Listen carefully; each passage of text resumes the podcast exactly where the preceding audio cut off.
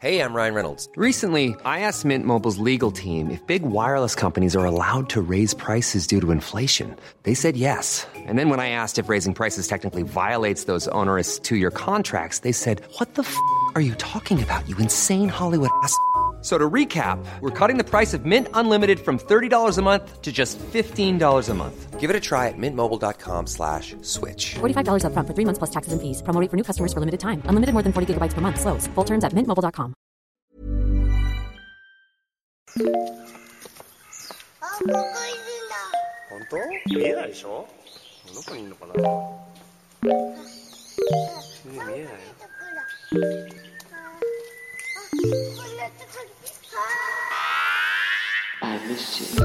What's good, Internet? It's Monday, August 31st, and you're listening to Waypoint Radio, episode 341. I'm your host, Austin Walker, and joining me today, back on Waypoint Radio, Gita Jackson.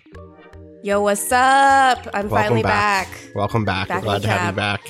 Uh, and back for a big one. Uh, Ricardo Contreras here also. Hi, how's it going? Good. You know, it's Monday, so we were going to do. You know, I don't know. Anyway, Rob Zacny also here for a big one. Uh, this one has been brewing, I think, for for quite some time. I feel like this has been a date that's that's been written into our calendars since for a few months. Five. When, when did the release date of Crusader Kings three get released? It was a few months ago, right? It was not like all year. Um, Yeah, yeah, yeah. We've only been in this state of heightened antip- anticipation for a couple of months. Right. Well, and So, and the, the anticipation was doubly heightened because of a preview you did about Crusader Kings 3 and how it seemed like that game was coming together pretty well. And here we are now with that game having released two pretty fabulous reviews across the board.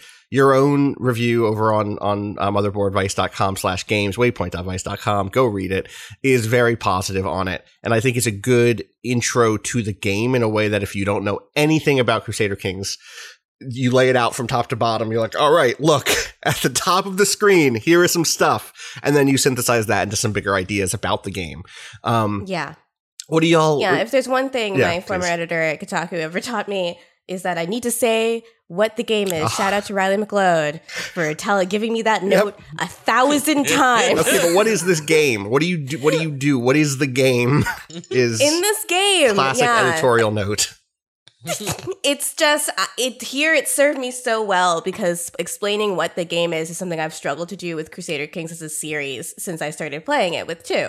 Like you you get into Crusader Kings, uh, I'm sure Rob Austin you've had this experience and you you get into it and you're like tell someone a like novel length story Yeah. of some incredible war or back and forth like a, a, you know passive aggressiveness you had with another character uh, or a murder you pulled off that was incredibly unlikely and then the other person is like okay so but what do you do in the game Mhm. what is the game what are the game aspects and I, i'm i've always come up with a loss uh, here i feel like this is the most gamey this game has ever been Mhm. but not in a way that has detracts from the core esoterica that makes it so satisfying. I'm like seconds away from DMing uh, Kayla Sims, Lilsimsie, the best Sims YouTuber, and telling her to play this because it's exactly the kind of collision of personalities that in The Sims makes that game so satisfying. But here it's just on the scale of like most of like all of Europe, Northern Africa, and continental Asia. Mhm. yeah, I mean, so that's one of the big things I think coming into this game that I wasn't sure what they would do. If you asked me a year ago about what Crusader Kings 3 would look like, I wouldn't have guessed that you would start with a map as broad as this. Uh, I definitely Yeah. expected a total reset of a focus on you know Europe during the Crusades, maybe a little bit of the Middle East because you, you need it's the it's the Crusades, um, but but probably not as much of North Africa as is, as is here. Probably not India and the the kind of Indian subcontinent the, the way that that's here. Um, uh, and in general, I just didn't know what to expect in terms of complexity, um, you know, UI design, new mechanics focus, you know, f- what, what the focus would be because CK3 got away from me eventually. Um, Mhm. I played CK3 kind of religiously for three or four years, um, uh, maybe longer than that, I guess. But at some point, Yeah, the last three or four Yeah. years, I didn't play it. I barely touched it. And in that time period, there was a big transformation in some core mechanics. And like the last time I went back to it, I was kind of like, oh, this isn't I I don't I have to do homework to get back into this now. Yeah. Um, At a certain point, Ireland stopped being reliably a place you could go to learn the new mechanics, and at that point, I was like, okay, I'm waiting for the next one now. Well, I just when- don't care. when you're playing consistently, you don't need to go to like a a starter zone, so to speak. No offense to Ireland. Ireland had become kind of the de facto best starting learning zone in that or not zone, but Yeah. like place to start out. Uh, and if you're playing consistently, you'd be like, oh no, I'm just going to start a new game wherever. I know this game well enough. I'll pick up the new mechanics. And that was not the case eventually in CK2. Rob, it looked Yeah. like you wanted to jump in there. No, I was just uh I think this is a common problem with the Arc of Paradox games, uh, Yes. where they start with the initial scope they have. And then there's two things. One is that their model is to release new expansions, but two, people are always interested, like, well, what about these folks who were in this historical period? Like, you know, they had inter- interesting interactions over here. And over time, Paradox games begin trying to accommodate that.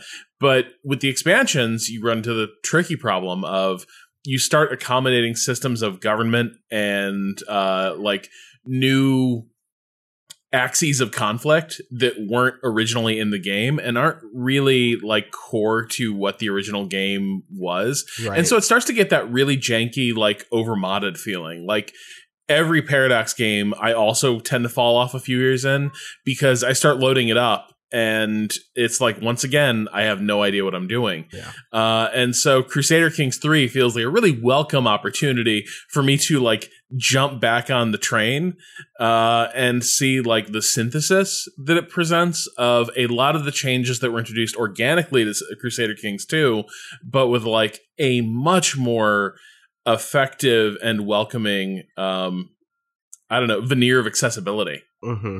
Can you? Let's. I guess let's let's talk about that. Like first impressions here.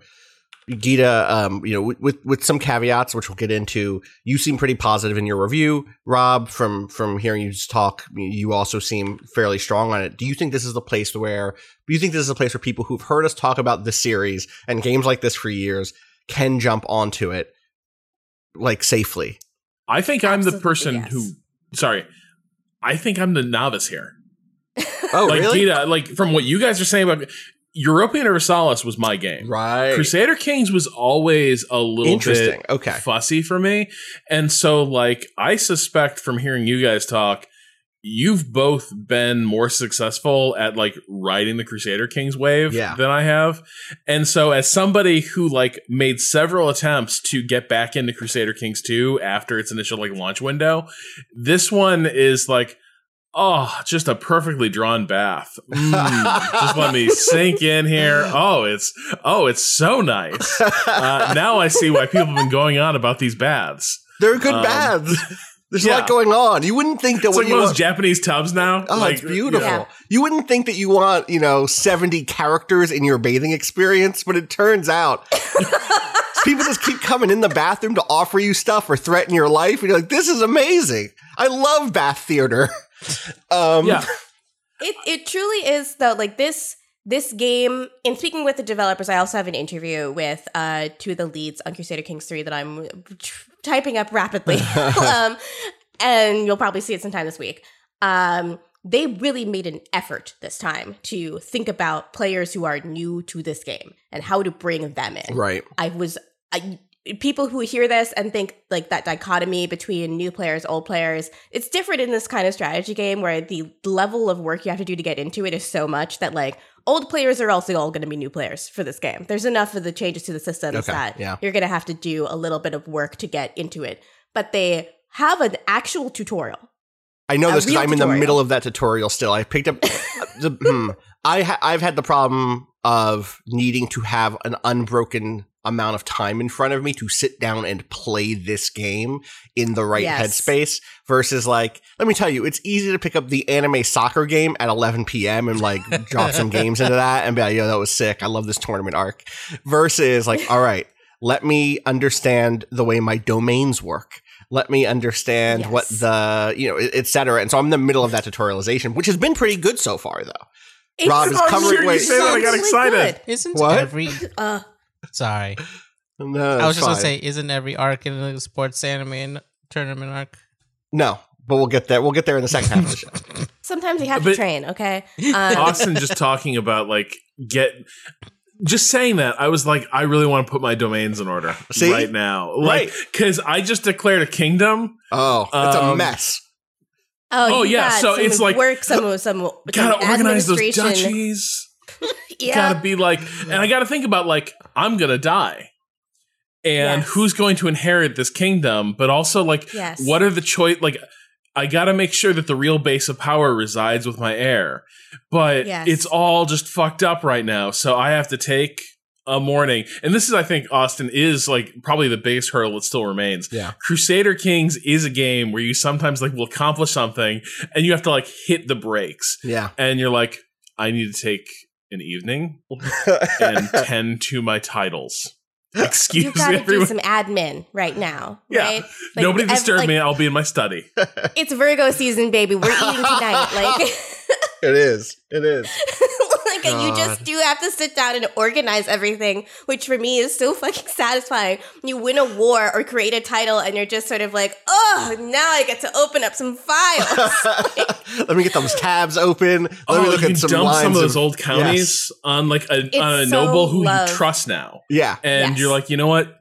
I took this from you by force, but you've been cool about it for the last twenty years. I'm giving it back to you. I no longer need it because I'm the king of this country. And patting myself on the back like I'm doing a nice thing. Love it. God. Great. I love fucking people over and then building a beneficial, mutually beneficial relationship with them so I can give them back the stuff that I need to take from them for temporarily. God. okay, so Gita, help me understand though. Why is it so Okay. much? Like, I agree, this is the most accessible, and I'm saying like I'd say it's the perfectly drawn bath. But like, what are the things in your view that it's doing that like make it the one that like if Paradox games generally sort of set some hurdles that are tough to mm. clear, why is this the one? Like, why does it feel just so good to just start fucking around with it? I feel like this version of the game, they talked so much, and I can see it expressed in the game so well about wanting to put you in the perspective of a character. Where you are not making choices as Austin Walker or Rob Zacny or Gita Jackson. You are making choices as the current leader of your dynasty, the current person in your dynasty that you are playing as. And you can see the tension, the push pull of that character's personality in every choice you make. And that aspect is intoxicating. You'll get random events that will play out differently from character to character just based on those personality traits. The stress mechanic, I think, really brings us together because the s- stress you can have like a character usually okay so here's something that i would usually do every time uh, a new heir became the leader of the per the you know the new duke the new baron the new king I would host a feast because usually I'd have enough gold to do so. And that's a really easy way to just get all of your vassals to like you a little bit more. Usually when you you start as a new ruler, you will have a debuff to how much they like you for short reign. It doesn't matter if you're 12 or 20 or 40. They will all just be like, "Man, he's only been a ruler Right. for 0.5 seconds." Who the fuck that is this guy." new guy? Yeah, you don't even go Yeah, here, exactly. homie. Yeah. yeah, this baby, fuck this baby. They don't know shit. Um, yeah. So I would do that, but it got me in trouble because I kept having characters who had the shy trait. Shy Oh. people do not like doing sway schemes, which is again a really easy way to get people to like you. Yeah. Or they do not like ha- hosting feasts because they would rather just be alone. They don't want to hang out with people. And so that would always get their stress into critical levels. So I'd end up with a bunch of shy alcoholics. Oh my God. Or shy recluses. Or shy people who flagellated themselves. like As one does. You got listen, you got that stress. What are you gonna do with it? You know? and I like could see me pushing this character to their breaking point by hosting yet another feast. And it's like, bitch, they're all about to murder you. They're all in a faction that is rapidly gaining power. You have to have this feast. And they're like, I'm gonna die if you do that. I did that once, yeah. Um, character who was shy. I needed them to have another feast and then start a war. And those two actions back to back literally killed them. They died from stress. Burnout's real.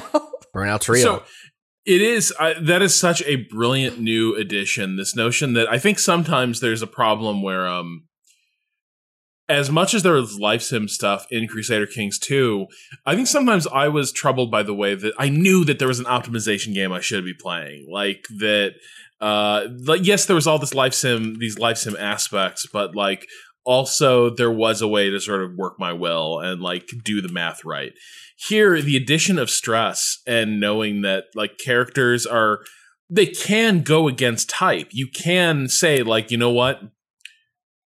I'm gonna really focus this time. That's not easy for me but i'm really gonna focus. I'm gonna be mindful today and it's going to hurt, but it's really important that we present for this moment because we're about to liquidate this entire family. Uh, but uh, that's useful because it does sort of surface the way that, like, hey, uh, this is now your character is a person who, if they had their druthers, would be this way. Right. And that's not and that doesn't mean they're going to be the perfect prince or the ideal queen, right? Like this their character has flaws.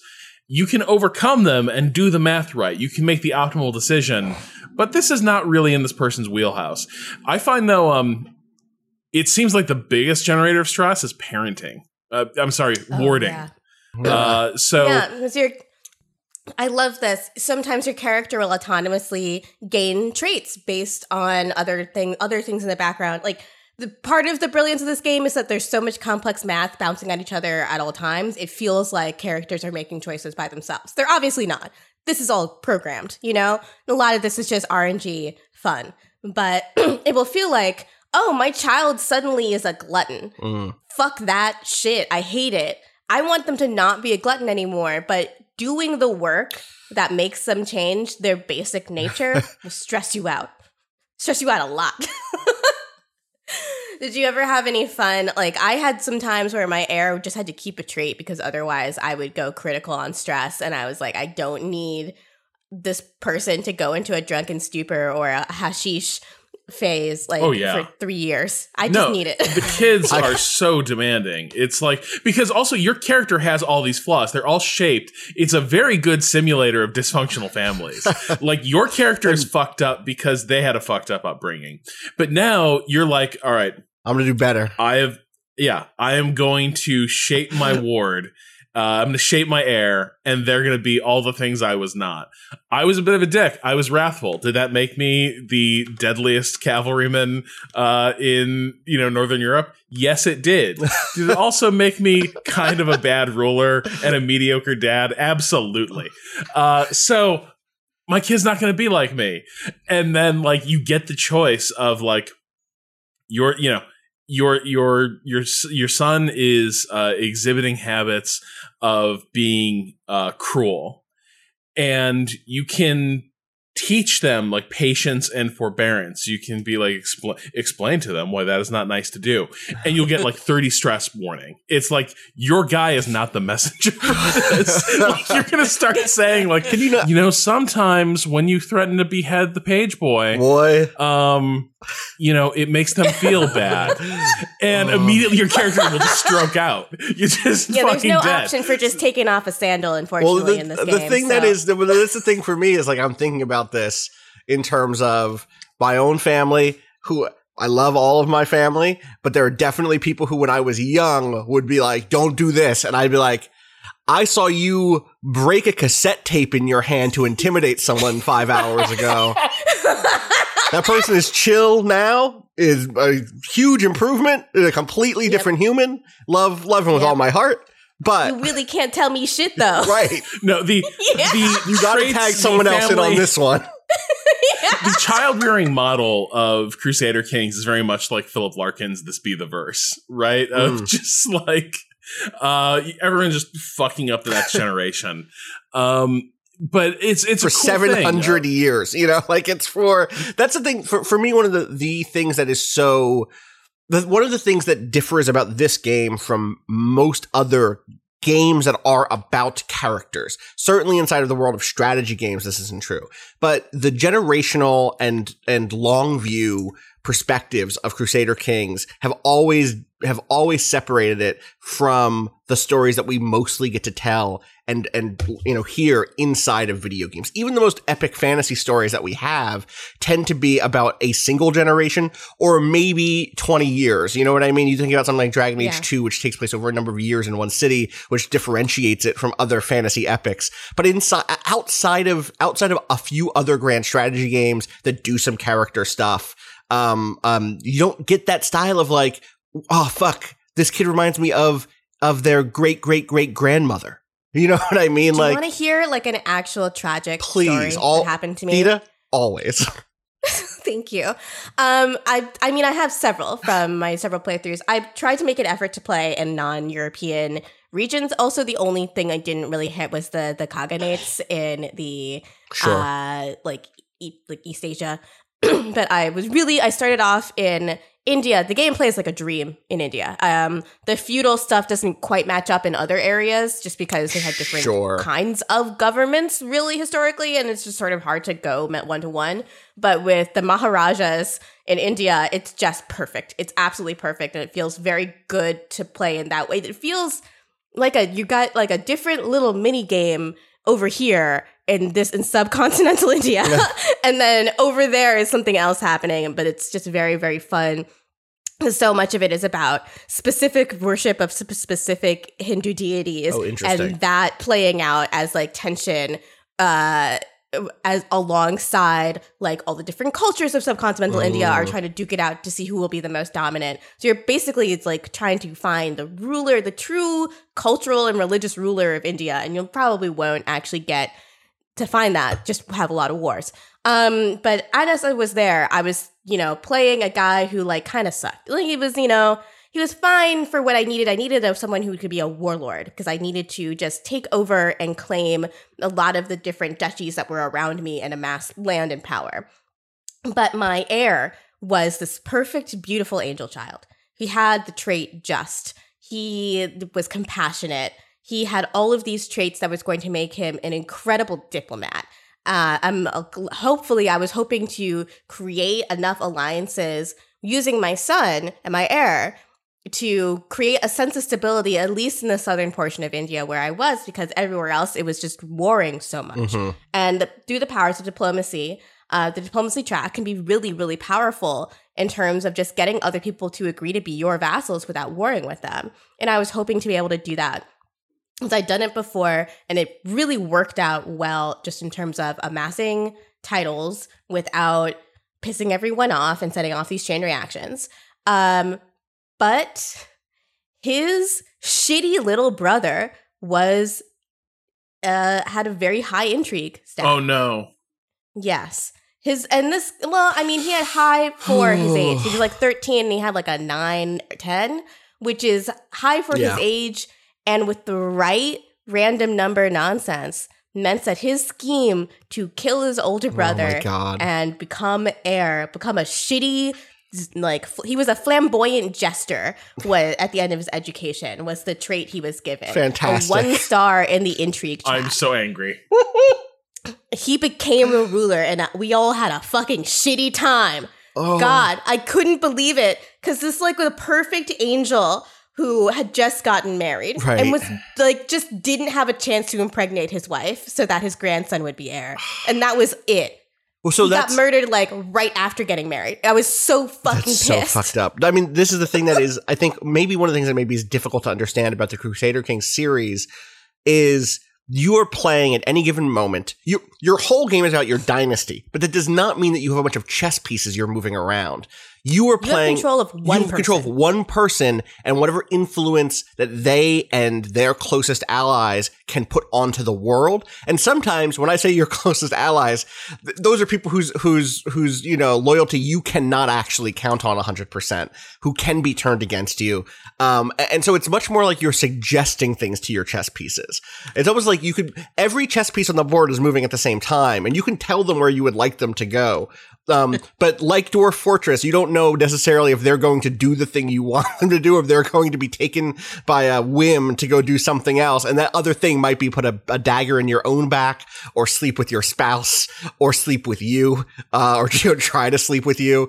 Um, and, and God, all of that stuff is, is just so good. And it's, it again, it's they distinct added this from games. they knew they added some new shit to this too, which makes it even more Mm-hmm. interesting. Now you can your character when you come into their personhood and start playing as them, they can have like childhood best friends, childhood rivals, Love it. childhood crushes, and these all influence relationships to these people. I mentioned this one in my review. It's a great story where um, my rival ended up as my bishop, which is an unremovable part of your council. And your bishop has to approve you to the church in order for you to get the taxes and levies from your church holdings. And I had quite a few temples, actually, because my character specialized in piety. But this motherfucker would not approve of me.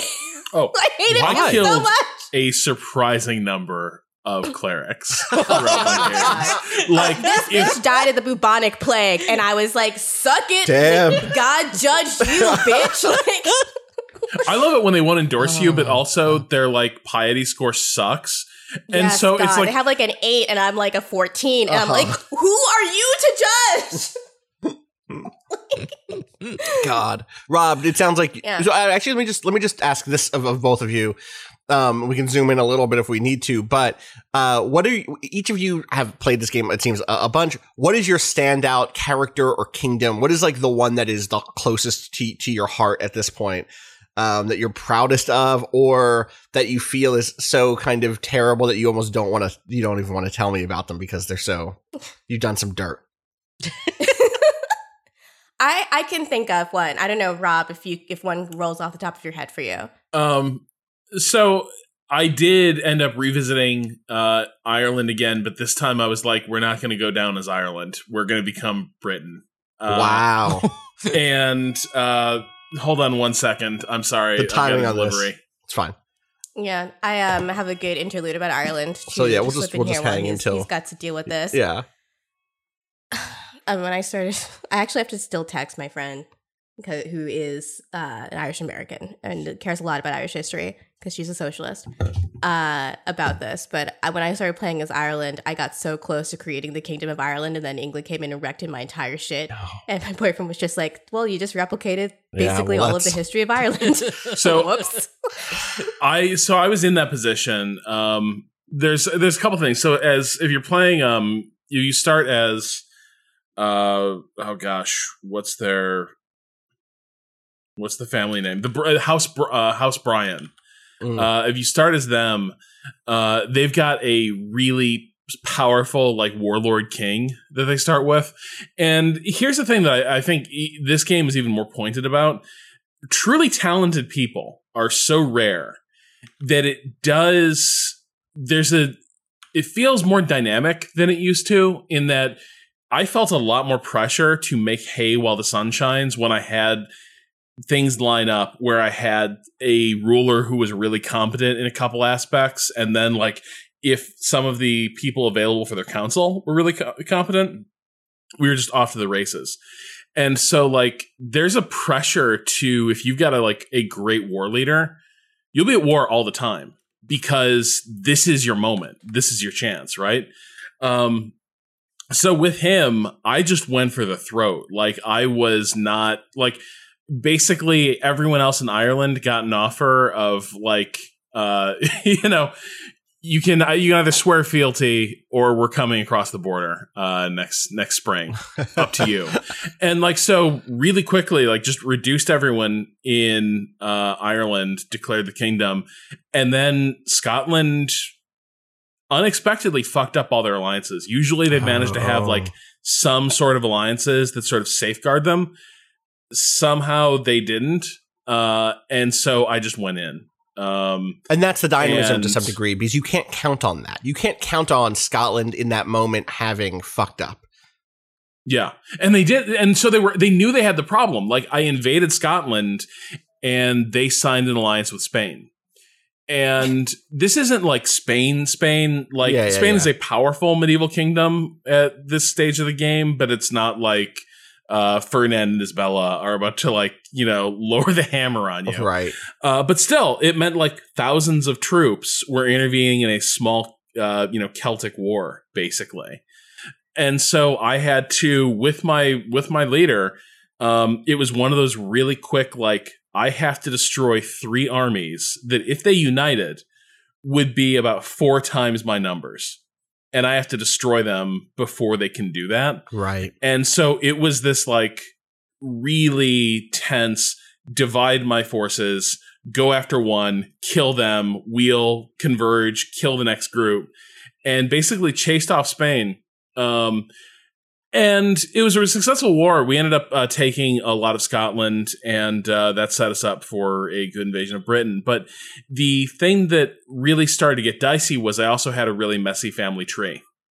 And so, in the wake of all these wars, um, what I ended up having to do with all the prestige I'd won via these wars, prestige is a really important currency. It, it like allows you to, um, uh, it's what allows you to create new kingdom titles. It's what allows you to sort of do a lot of the bureaucratic, uh, feudal stuff to reshape what your what your realm looks like. Um, I ended up burning through all of it just aggressively disinheriting people because in the middle of all these wars, my heir had been killed. Mm. And fuck. yeah, and so Were they leading an army? You really Yeah. gotta check on that. You gotta forbid heirs to be knights. I don't, You even do. think, I don't think he was leading an army. I think he was serving right with the king. I think he Oh. was like listed as one of the knights in the retinue or something. But like he just Mm. he died in the fighting. Um, died pretty nastily too. Like first I got the like, oh he's maimed and wounded and one armed, and like it was it was not good. I click on his portrait and it's like he's all kinds of fucked up, and then he just died. But he died right after having a wave of children um, with uh, his Oh. wife. Sometimes it do be like that. Meanwhile, he was my only heir. I had this thing entirely Oh my set up where he was going to be the sole heir and he was going to get all of it. He was going to Yeah. get everything. And now And now it was like a random two year old Right. who was being raised by a woman who hated me. was my oh, heir. the dream. And so I was like, I might need a new heir. And so I looked through my options and I found this like in Crusader King's terms, I guess she'd be described as a smoking hot sex machine. Um, but she had the Oh, lustful trait. Um, she had like the beautiful trait, but also um, she had intrigue through the roof. Like, oh yeah. I think it was 20. It was just some insane Oh, intrigue man. score. And so, like, That's I was like, before I'm the, spousing up and getting a spouse bonus on your on your intrigue score, right? yeah. So I, reader, I married her, um, had a kid, and immediately started plotting against my now regretfully departed son's family. Oh my god. um, and just began like revoking titles, finding Oh excuses God. to like disinherit, and uh, like really quickly, just it was it was ugly, and my my king was a real bastard.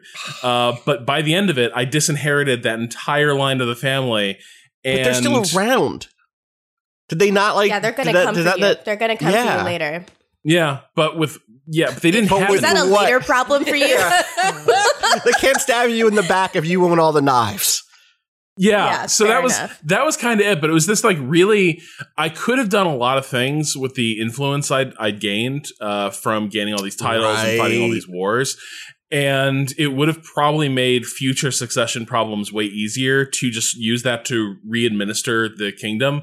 But I had to burn through all of it, just like brute forcing this entire wing of the family out of the line of succession.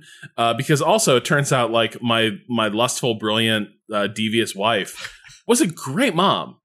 like she raised some really talented Oh, children. I love that light novel. Did you get the the buff also from like they gain extra knowledge from a great tutelage from your spouse? Yeah. yeah, Oh, that I love to see- uh, you love for, to see it. for both the kids. Um, I mean, one of the things that- only Go ahead.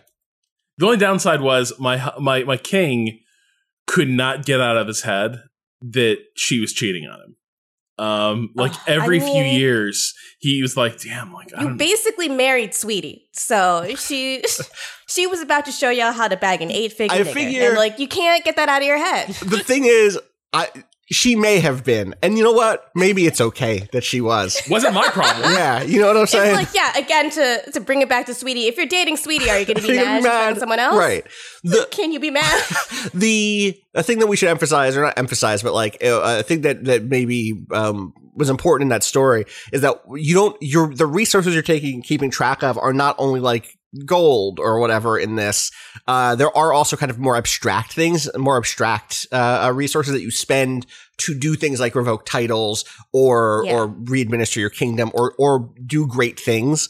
Um, Yes. and and that's an example of like you could have you could have spent that those resources making the future better, and instead what you did was you spent it being petty and taking away stuff from no. Rob, Hard sa- disagree. Okay. Hard disagree. I see. Okay. Uh-huh. I did. I did a little evil Mhm. to secure a bright future without the for House threat Brian. of uh yeah without the threat of English Is intervention. this like the time like I murdered those two babies? Yeah, this is just like Tell me Yeah. about the babies. Okay, so here's what happened. Rob, you learned about this story, but here's here's for for everyone.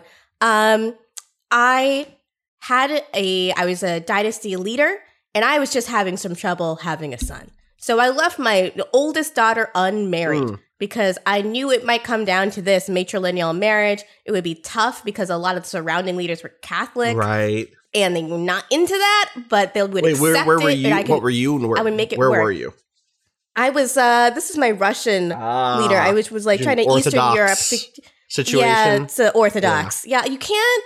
The one thing I that did kind of bother me is like there's absolutely no representation of Judaism because there are no Jewish rulers. Right.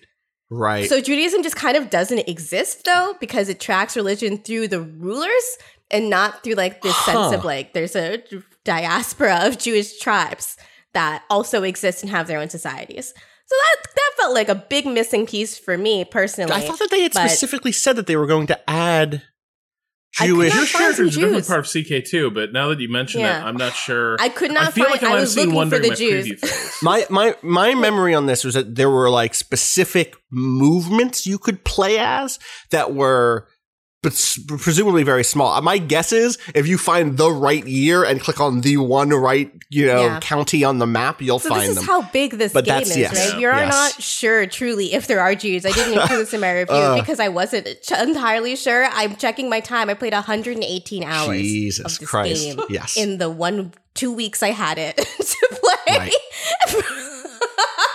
Jesus. I'm so sorry to my boyfriend for staying up until 5 a.m. twice this week.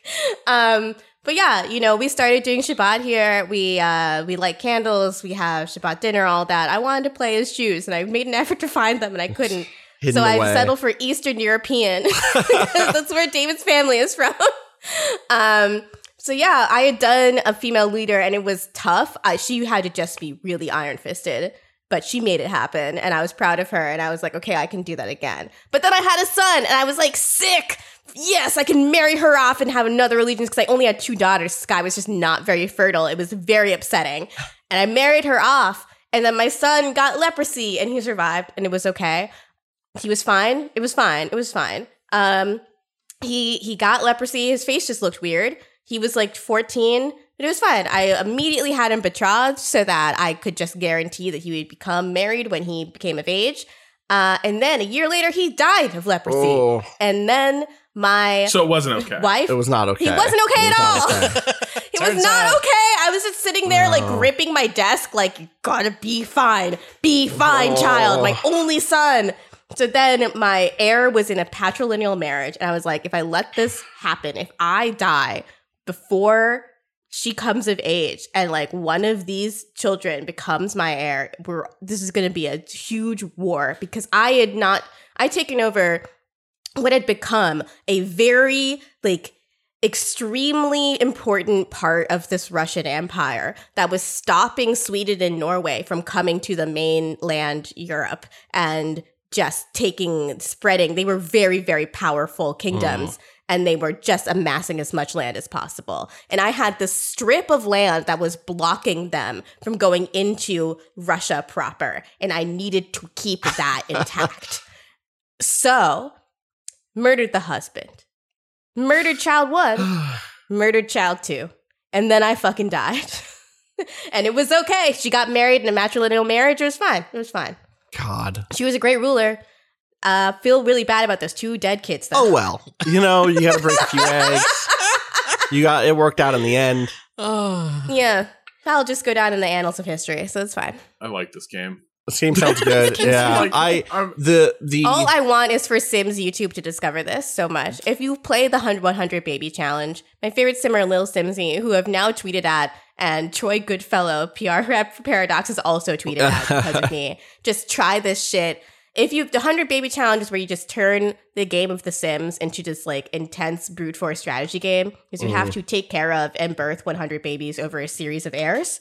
Um, micromanaging their personalities doesn't matter so much there, but like micromanage in order to do the game the challenge efficiently, they have to reach certain milestones very, very quickly uh, as children characters. So you have to like basically create child jails for them so that they will be forced to do their homework and learn skills and not be able to do anything else. Uh, so if you like that kind of Sims gameplay, and you also like the kind of Sims gameplay where there's a bit of randomness from how other characters treat you, where the fabric of the world feels very alive because there's all these different characters you'll meet, you're gonna fucking love this. And I think this is something that they really wanted I can see the attempts to reach across to new kinds of players in this gameplay. I mean, I think that's part of why uh, East Asia, subcontinental India, and North Africa are in this game, right? Right. There's going to be players that want to not want to play this game, but not necessarily in Europe. I, I tried playing in Africa. It's actually extremely fun. And playing with re- the religions there are really fun. Uh, but it can be kind of unstable and like just because everyone's at war and then Europe wants to come in and take everything.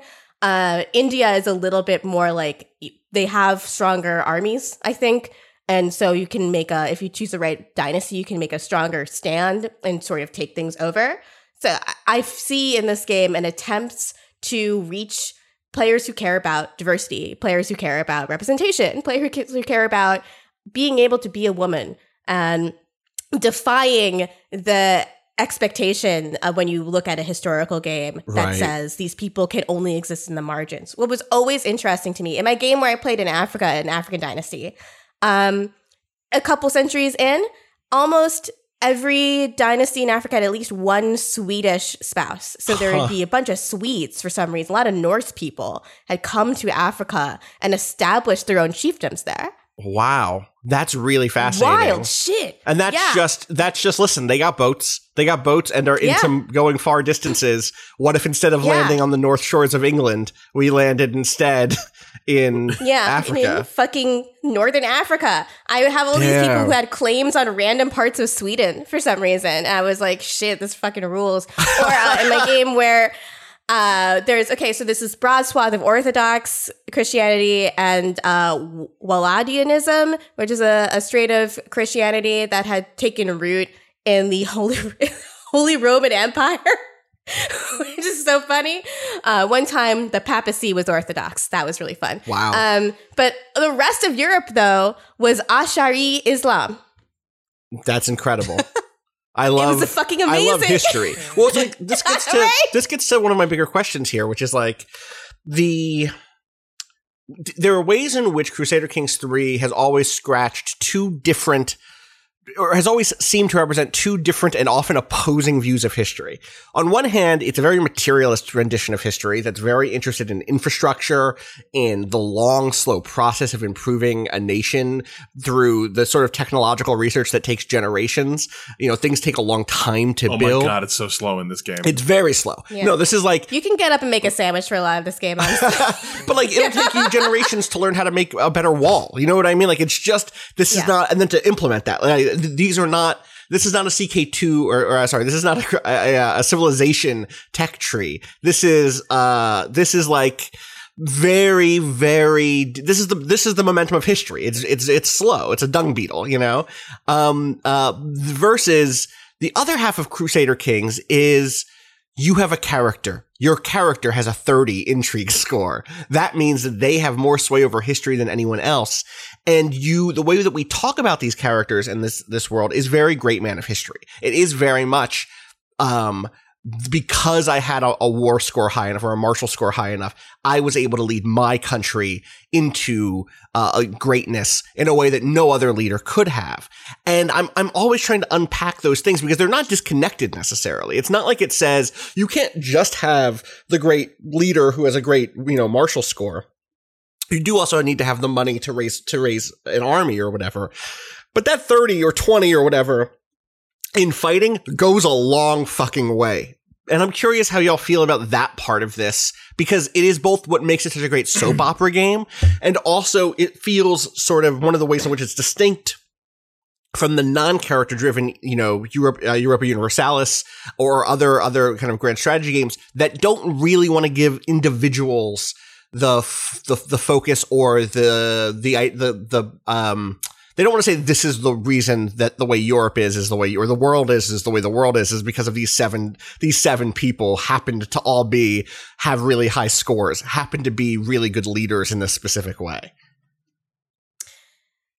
You know, it's, I think the remarkable thing about this game is that there are so many individual actors that will influence so many individual parts of history mm. that you can so easily be lost to time. You can make a, a significant contribution to the spread of Ash'ari Islam in Spain or right. something, but you will be lost in the mass of other shit that is happening. Like, I, I remember at a certain point, I was like, I have to start writing down the incredible stories I'm getting from this game because I'm going to forget them because they're just going to be swept up by the next thing right. that happens that t- demands all of my attention. It's less the great man theory and more the little people, like the it's the little people of history. It's the it's a yeah. bun- it's an it's a it's a patchwork of individuals who are still connected yeah. to material things. Rob, it looks like it's, you might want to reject that or lean in. I can't well, tell. I think it's I think it's also though that there's just so many people that it turns out that like even a really brilliant ruler is just one brilliant ruler in one moment in history, and there are others. Like right. this notion that what Gabe's talking about, like things being lost. I mean, things can disappear so fast in this game because the system is designed to erase these achievements of a single life as sort of the generational order takes its yeah. toll on them yet again and everything trying to resist temporary. that. Mm-hmm. Pardon? No, just everything is temporary. Everything yeah. is transient. I went from ruling most of the southern part of uh, North Africa to, in a generation, being completely fucking wiped out. Right, right. The um, yeah, that, that that to me ends up being one of the most interesting things here because there there are some very well very loud motorcycle outside my apartment. Apologies. They just you know want to let you. They just want yeah exactly. Um, not doing any like wheelies or anything, so I, I don't give a fuck. Um, the the thing is that there are there in my Crusader Kings 2 experience, sometimes someone does break through, right? Sometimes you do end up having the Charlemagne or the Napoleon. Mm-hmm. And it's like, holy shit, the whole map has just changed because of this one ruler. Uh, obviously, you know, when the, when the Khans come calling, you know, like stuff like that does happen. Um, uh, and I'm, I guess one thing there is like, this is not even about my, my, my materialism versus great man stuff, but I'm curious, do those moments still happen here? Or is it so interested in, uh, or, or has, have things just been rebalanced such that you don't end up having that one 30 year period where the entire map gets colored the same color because you have an empire that just has risen overnight? The threat of the Holy Roman Empire or the threat of, you know what I mean? But I think it's always what happens in the next 30 years. Okay. That's the, that's where this thing, you will have characters that do break through and like, like Charlemagne, redraw right. the map and a bit like Charlemagne is astonishing how little of that edifice endures when you like fast forward just two generations. Right. Things might still exist on the map, but like it's kind of like they change succession laws so that now the lords are electing uh, rulers and they hate electing people from the same family. And so like they keep sort of kneecapping right. any sort of contiguous government. And so I think this is this is the argument is like I think Europa Universalis is like this is when the state becomes immortal. Yeah. Like, yes, actors exist in that game. A bad ruler can still tank you. A great one can still make a lot of things possible. But like, the state has ways to stabilize the vagaries of individuals. Crusader Kings, uh, doesn't really have that. It's very much about these individual personalities.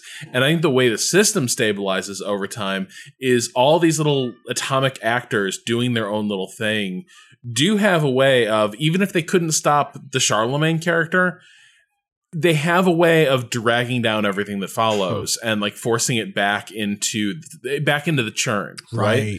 Um, there's only so much you can directly control. You have like to make these things like manageable, you have to create powerful nobles who serve you. And as long as they're alive, after you've created them as powerful nobles, you can count on them. Right. How are their kids going to feel? Right. Right. Gita, one of the things that you raise in your review is, you know, we've just done a lot of praising this game for a lot of different things. Um, um, and in, in fact, one of the big things is, like you said, the fact that you can move the camera to the places that historically have been marginalized in the story of these years. You know, this is a, mm-hmm. when people talk about the medieval era, they mostly talk about specific parts of Europe, not even all of Europe, just specific parts of Europe are the stories yeah. that get told. And here you can, you can focus on these other places. You can focus on places not in Europe at all. Um, and, uh, and to that, it, it seems like, excuse me, it seems like it did a pretty good job. Um, but, you do write that there is a, there is some degree of um, not cruelty, um, but maybe in pursuit of trying to represent a certain sort of a combination of things like ableism um, and and kind of religious um, uh, you know uh, enmity. There there does sometimes feel like there is a degree of um, I don't even know how to how to put this necessarily, but but there are ways in which by you representing those things, go ahead you can see uh, the, the sort of a modern viewpoint. Sort of, you can see the places where this is a game that's made by people who live in 2020, right? 2020, Sweden mostly, if we're talking paradox, but um, just in 2020 in general. Uh, this game has a character trait called obesity, but like health related traits, these sort of temporary traits that can gain and lose over time, they have their own separate category. Mm-hmm. This one doesn't give you a hit to attractiveness, but it does mean that your character will die sooner because they have health problems. Mm-hmm. Um, why are we calling this obesity though? That's an incredibly modern notion of health, just in general. Right. It is like a true notion of health for sure in some instances, but I'm really curious about the math that causes my character to become obese. Uh, I I don't. Where does that come from? Right. Why does it happen? I'm not sure. There's another thing. Um, Rob mentioned that your characters can become wounded, they can lose eyes, they can be, become one armed or one legged. I had one Marshall King who become became one legged, and he took a hit to his attractiveness. And I've checked over my other gameplays, if you become disabled in this way, you do universally take a hit to attractiveness. And I just sort of thought, wait a second, this is a guy that led an army right. with one leg, and right. he's like ripped people's throats out with one leg. At a certain point, that's got to stop affecting him. He's the leader of this country, right? At a certain point, his one leggedness is part of what makes him a great leader. Why is that still giving him a hit to attractiveness? Right. You know, that's a very modern, very able bodied idea about attractiveness that I don't even think was universally true now and definitely wasn't universally true in medieval ages you can just see the perspective of people looking back at history. It does such a good job of placing you in a specific time that when you brush up against those limitations of its imagination, of how other people can be and act and what they can believe, mm-hmm. it really just takes you out like a lot. Yeah. Yeah, that's tough. That, and it had always been sort of tough. And I think one of the things that the places that it works best, and, and here I can answer a question we had before, by the way, about Judaism, um, is when it says, here is a social norm. Here are the ways that you, the player, or people, characters, individual characters can overcome that normative ideology and and either put something new in place or uh, be the the you know one of the many exceptions to the rule or have this little corner of the world where things just work different.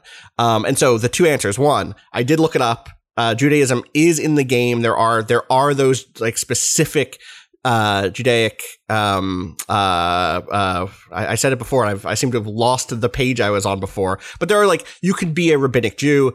Uh, you can have those spaces; those do exist, and also you can create your own faith. Uh, and and you can you can create uh, one you have to be very pious to do this uh, to convince Yeah. the church to make no no no no no no no There's some headwinds to that strategy. I let talked to. God. Uh, let me tell you about God real quick.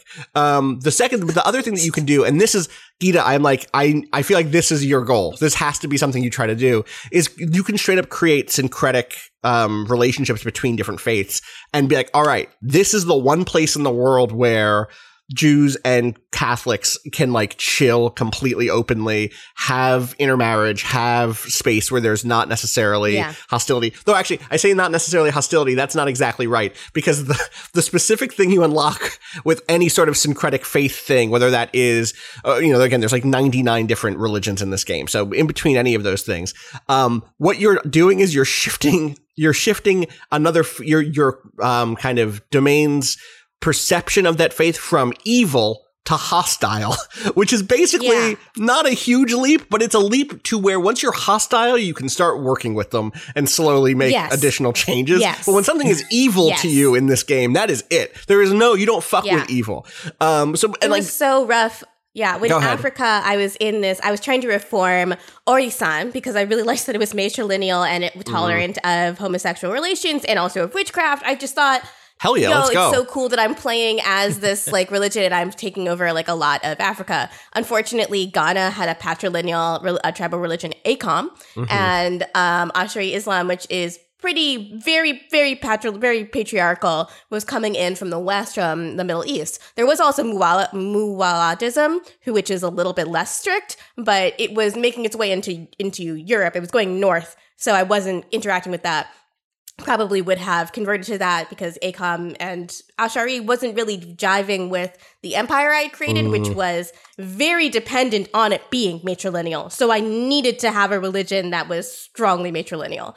Um, so I kept trying to reform Orisa so I could move from the feudal ages into the medieval ages. Or I can move from um, the tribal ages into the feudalism Right. uh, and create a kingdom and start doing all this other stuff so I could amass a stronger power base. But you need like a level of, you need the, the, so this is what going back into what you're talking about, where you're not just juggling currencies like gold, you're juggling metaphysical currencies. Right. Piety is a metaphysical currency that you have to do.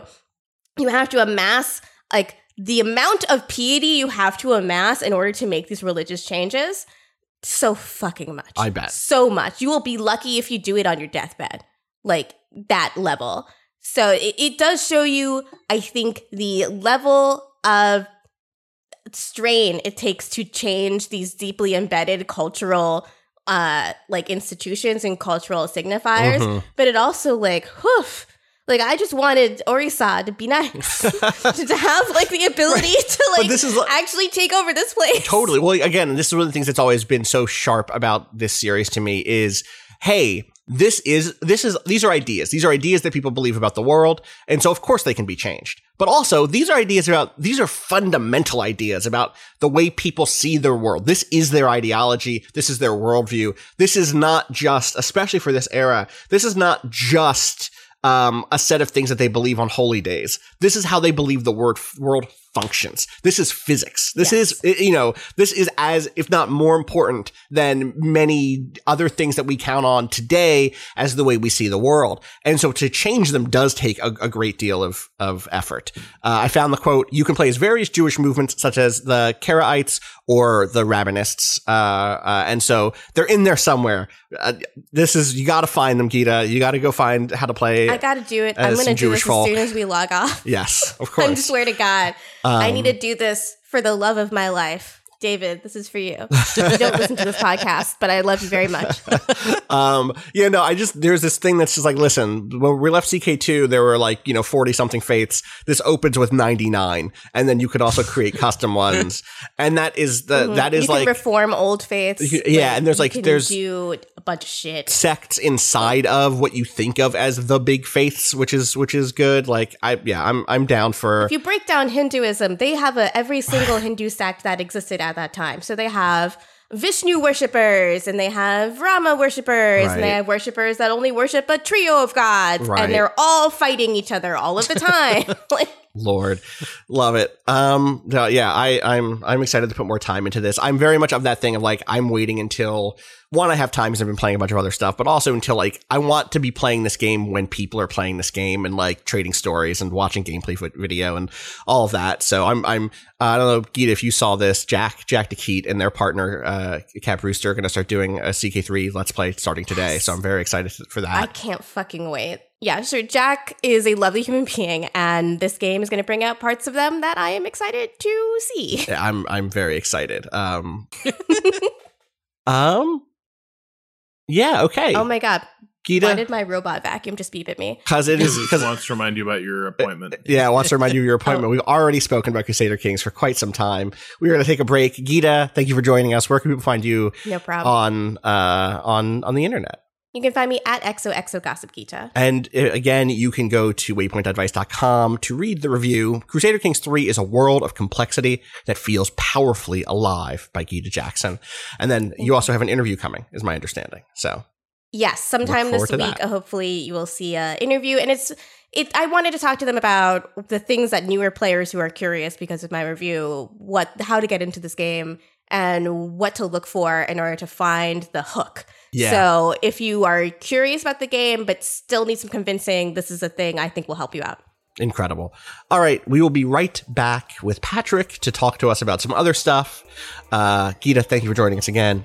All right, BRB.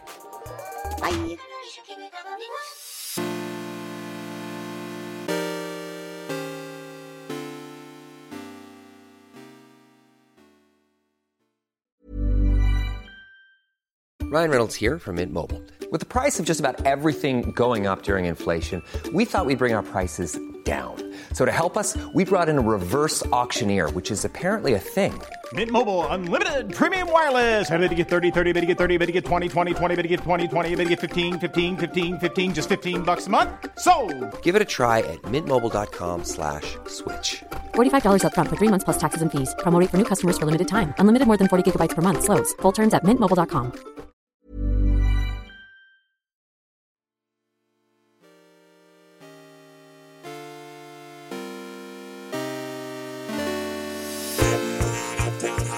All right, we're back.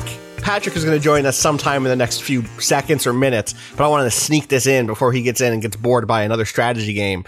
Uh, I've been playing Iron Harvest. Uh, the Oh, the yeah. the RTS game based on Jakub Rozalski's uh, 1920 plus uh, art, which you might know from the board game Scythe. Big robots in pastoral scenes, um, uh, pastoral, you know, uh, uh, European, you know, early century. Uh, uh, that's the vibe, right? It's like a big stompy mech, and in the foreground is like people tilling the soil. Um, that's a, that's an RTS. That it's like Company of Heroes.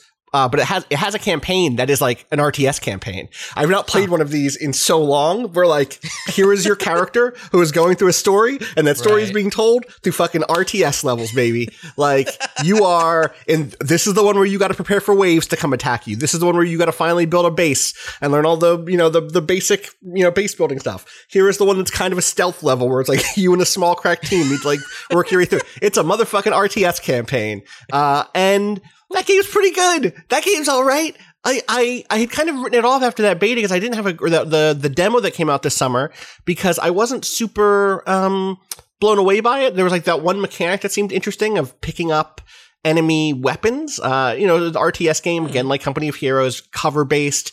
You have a couple of hero units like the Company of Heroes or the Dawn of War, Warhammer Dawn, of War games. Um, and those are important because they can do special abilities and stuff.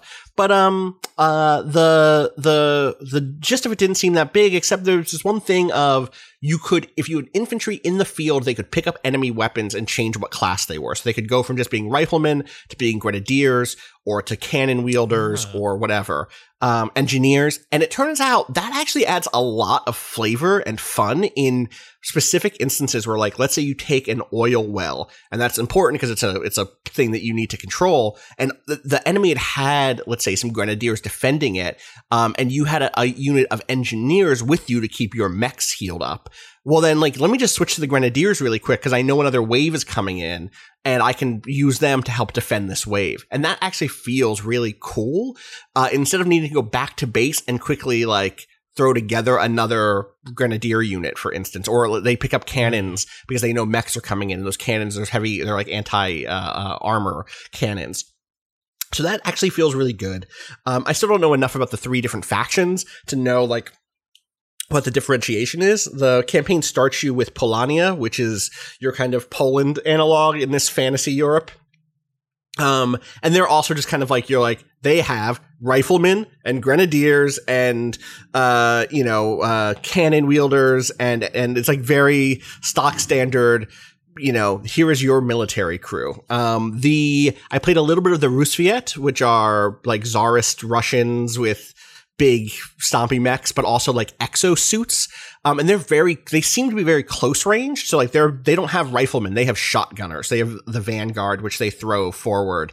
Uh, and so you're, you have to get in close quick. They're one of their like mid high tier units is like, uh, infantry units in exosuits that can do the um the the kind of a space marine jump pack thing of leaping across the map not all the way across the map pretty far across a distance and like you know jet packing their way from fight to fight and fighting with like these big fuck off knives.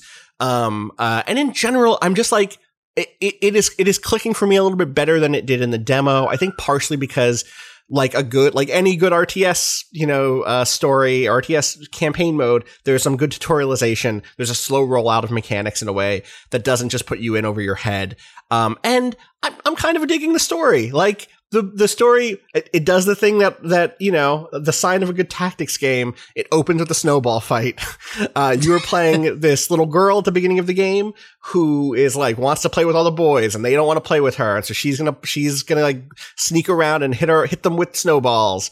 Uh, and then you uh you end up um becoming an expert sniper and it's it's there's a whole the arc. girl does? Yeah the girl does. She ends up being an expert sniper with a pet bear who is a medic. What? it's Oh, I know that girl. yeah, you know her. She's on. She's in the art. It's great. It's fantastic.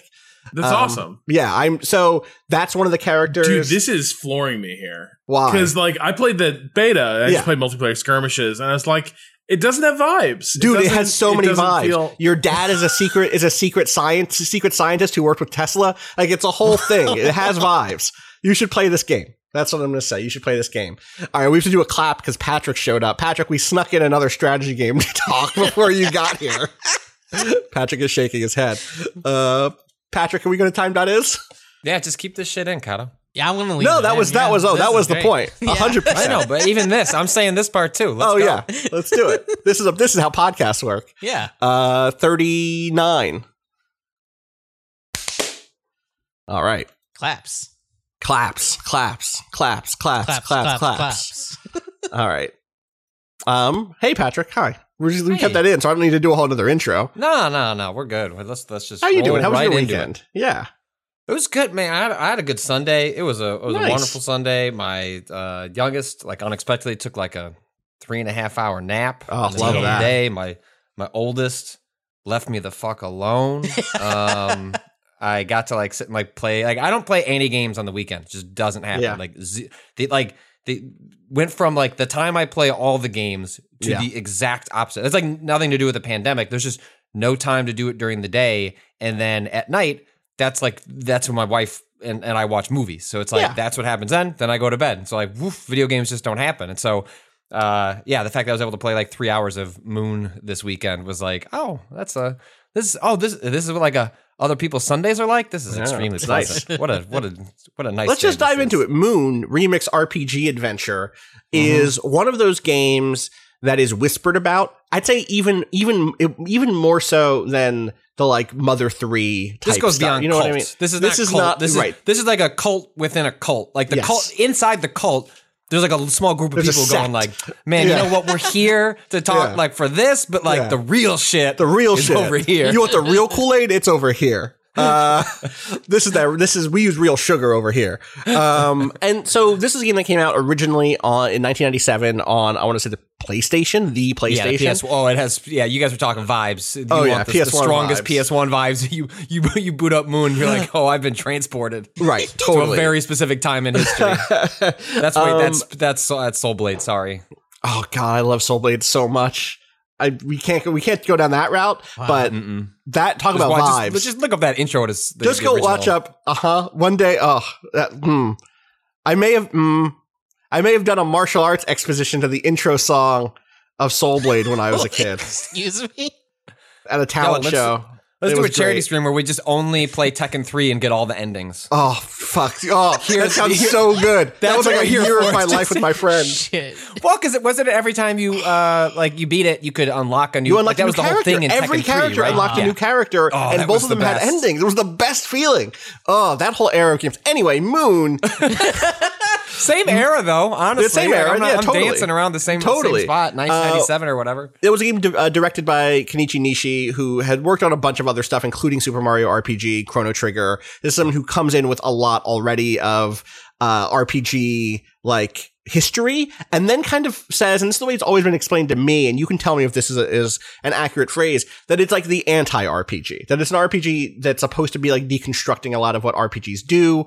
That instead of playing the hero who's come to town with a sword to save the day, you're playing someone in a world that has been beset upon by a hero, and yeah, you have to deal. Yeah, with but it. yeah, basically, like it's, it's you know, it's the um uh it's it's a lot of like the staff that worked on this had worked on various JRPGs. A lot of people coming out of like the um I guess not even Square Enix. It was just SquareSoft probably Yeah. um, still at the time until the the Enix merger happened. Um Was it also Enix people or was it just Square people? Because like I Enix was mostly- doing Dragon Quest and stuff. Yeah, but I mean, like in, in general, like this is basically like as a as a response to what had become like a, a set of tropes, Gotcha. um, in sort of like you know established primarily by games like Final Fantasy and and Dragon Warrior uh, or Dragon Quest um, at, at the time, and like yeah, like the you play this the game opens with this little boy who is who is playing an RPG. It's a it's a knight in big uh, clunking armor, and he's fighting a dragon, and then his mom comes in and says like you know honey time to go to to sleep with like this very distinct PS1 era voice acting where like voice acting wasn't common so like the audio sample is like busted as hell but Oh, hell now yeah. it's but now it sounds great because Yeah. it's just like that graininess like that like that scratchiness to it is like is is endearing um and the kid goes to bed um comes back the TV is still on he gets sucked into the TV um and lands in Moon World which is the RPG he was playing and yeah, this is a world that the, the moon has disappeared, and they believe it's because of this dragon. And there's this hero in in his clunking armor. Um, but yeah, he's just a prick. Like he is just going around like busting things up. Um, he uh, has to fight monsters for experience points, but none of the townspeople understand why he has to kill these innocent monsters. And so these monster corpses are just littered throughout the world. Like there are just there's a bat and like a Zubat or whatever, and just like he comes over and and like in this game, um, when the, the the hero defeats them, uh, like you know, there's a gash mark in that in that uh in that monster, and his corpse is just hanging out on the on the field of play, and so it's not it's deeply unclear to me what my role is in the story yet. Like it's not sure. Like you come in this character granny um a grandmother recognizes you puts you into to some clothes of uh somebody that the rest of the world thinks died in a tragic tragic accident a year ago so you're sort of just kind of like pretending to be this person and Right, I, I don't know exactly how Majestic. We both went to Yes. different places here. Yeah. Um, Great. So I, I don't quite know what is like going on there. Yeah, that seems like pretty clearly going to be part of like the ongoing uh, story. But yeah, it's it's it's it's pl- if you've played like '90s RPGs, which is like what I grew up with. It was like I would go to the local Family Video, and Mhm. yes, I read EGM, but mostly it was like I finished this JRPG, like. Where's where's the next one? Like that's how I got conned into playing.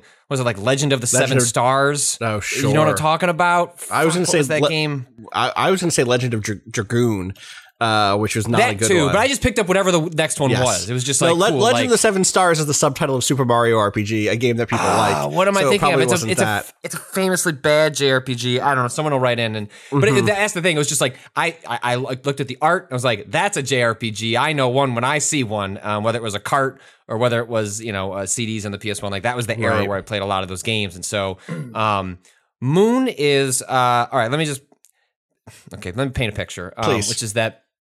Uh, well, I won't paint a picture. I'll make a claymation picture. Um, Okay. One, one like there- there's a lot of the char- claymation or there's a lot of claymation in this game. The Oh, enemies, the little monsters are like these little claymation things. They don't quite fit into the world perfectly. It feels like someone just sort of like photoshopped them in in a way that is is utterly charming. Because there are other pixel art or hand drawn stuff in the game also. Yeah, so like the when you're playing the when the kid is playing Moon World, it's like traditional like uh, uh pixel art that you would get from from from a JRPG, like a Final then- Fantasy VI style or Final yeah, Fantasy yeah. and then style. when you when you fall into the world, it's way more uh, Final Fantasy VII, where you're getting like these uh, like uh, pre-rendered backdrops that Right. like don't have much resolution to them at all, um, but uh, now have taken on their own sort of like nostalgic aesthetic, um, and then mashed up with. Yeah, you've got like these enemies that are made out of uh, clay. Um, so like I, I played a lot of Clay Fighter weirdly back in the day too. That Sure. game uh, was not good, but I found to be charming in a twisted metal sort of way. Yeah. Um, so this game doesn't explain very much about what's going on. They're just you you're dropped in and this uh, in a dream. Some sort of like weird kind of clown figure says, "You know what? You need to just put love into the world and actually go collect the love that's already there, and that's how you're going to uh, become more powerful." And I'm like, "Cool." Whatever the fuck that means. Uh, all right, time to go uh, play this video game. And uh, the first area you're in is in this kind of castle area. There's a bunch of NPCs, uh, and I'm walking around, and I, I maybe walked around for three, four minutes, and my boy falls to the ground, dies, and it says game over. I'm like, oh right, like this is okay. This is like a clever conceit. Like this is like part of the bit. Like I'm gonna get a, a mechanic's gonna get explained to me. Um, no, I just get dumped out to the title screen. Like my character died, and I'm like, what? What are you? What happened? what? I mean, quite literally, like just walking along, the character starts instead of running is walking. Like Yeah. clearly they're tired, and then just passes out. Game over. Load your old save. Nothing you did for the last couple minutes meant anything.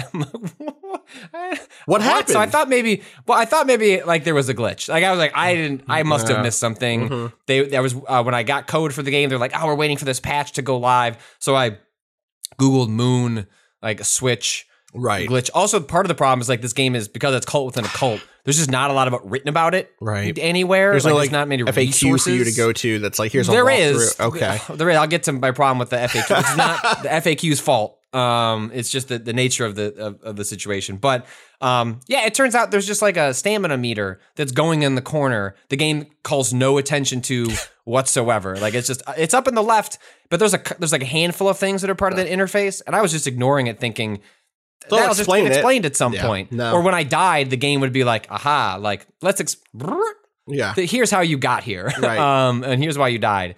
And instead, actually, I just highly recommend going to the Onion Games Twitter account, um, which is the publisher of this Switch version. They have translated the manual, and the manual is critical because there, the, this game does not really have a tutorial. Different there are, like, era. Bits where, there are bits where they will allude to certain mechanics, but whereas these days, this game is going to make sure, like, games are going to make sure you know what the fuck is up, and that, like, this is exactly how a thing works to the point that you're now annoyed at how long it's taking to get to the next bit. Right. This is like the opposite, where, like, there may be a passing mention of how a system operates, and just immediately you're not going to internalize it. So go read it. You really can't spoil yourself on the mechanics, and it's worth getting all that stuff uh, understood up front because the way the game works is you it's a sim like it's a life sim like you are uh trying to solve sort of like uh problems ailments quests and as you do that you earn love when you earn love you take that back to a bed you sleep the creepy clown meets you in the, in the ah, it's you know I'm being mean disrespectful to the clown. He Well, you gotta- seems very Yeah. seems very nice. This isn't like a, a Pennywise situation. Learn nothing from Dropsy. Uh, um, and then you be like your your heart grows, and as your heart grows, you can spend more time in the world. And so what ends up Oh, happening is like the dynamic of the game becomes really interesting really fast. Where it's just to start the game, you can't spend more than I didn't like clock it.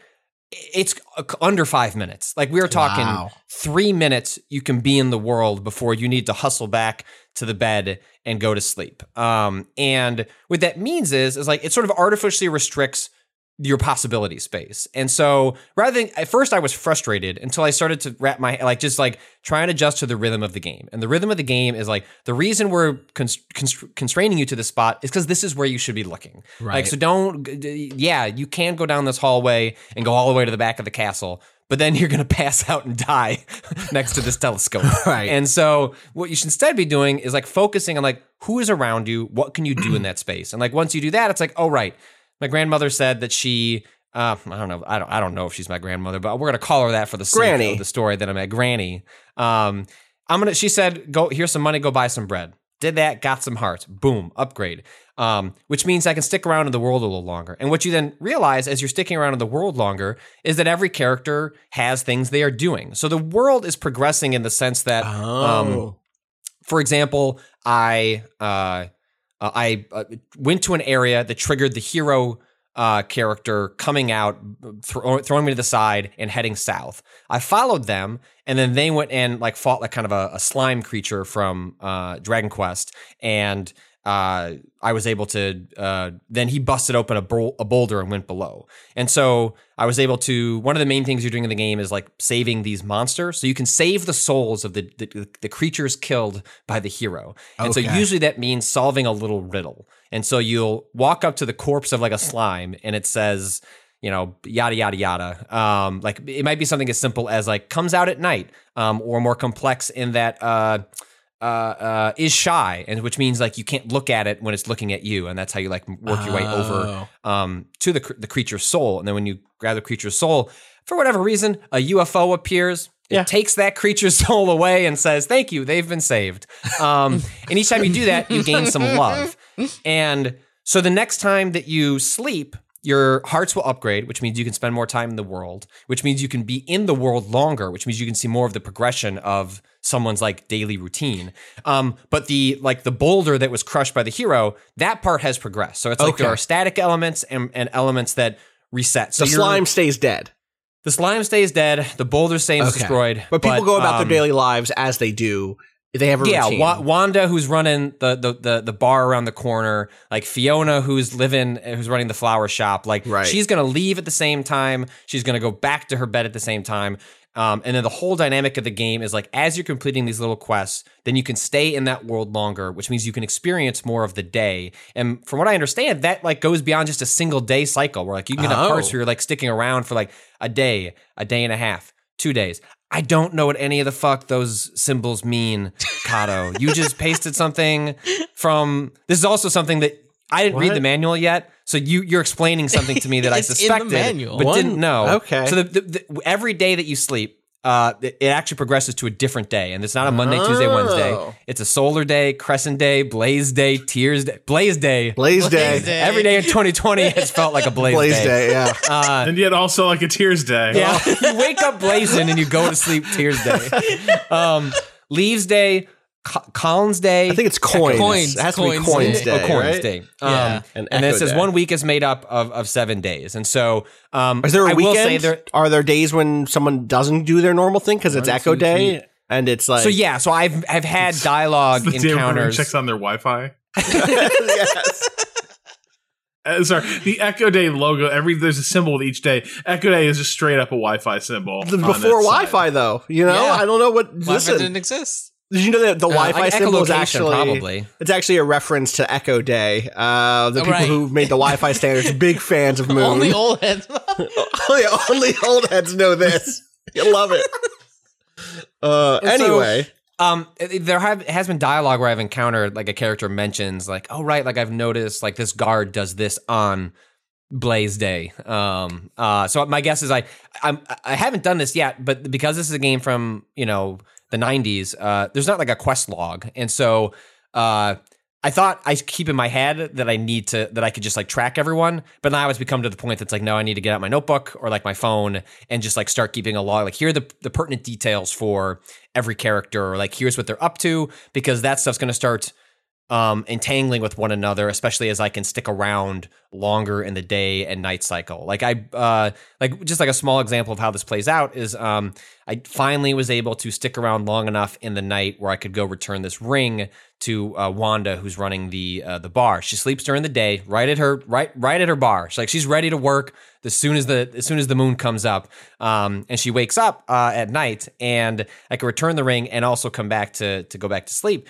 But as I do that, I see my dog or like the dog Granny's dog just bolts out of there and heads south. Like the fuck is that dog up to? Like that's what's happening constantly in this game. Is like right as you like do something nice for someone and it's all about doing something it's like solving someone's problem it's finding something for them it's it's helping them deal with an issue um that like that allows you to stay in the world longer and solve more problems and then as you stay in the world longer you're inc- you really just want to like I'm gonna go walk through an area that I only experienced in the day. Now I'm doing it at night. Like, wh- what are people getting up to? And all sorts of things are happening. And Right. it's just a it's just a uh, a really fun uh, little game with really really clever writing.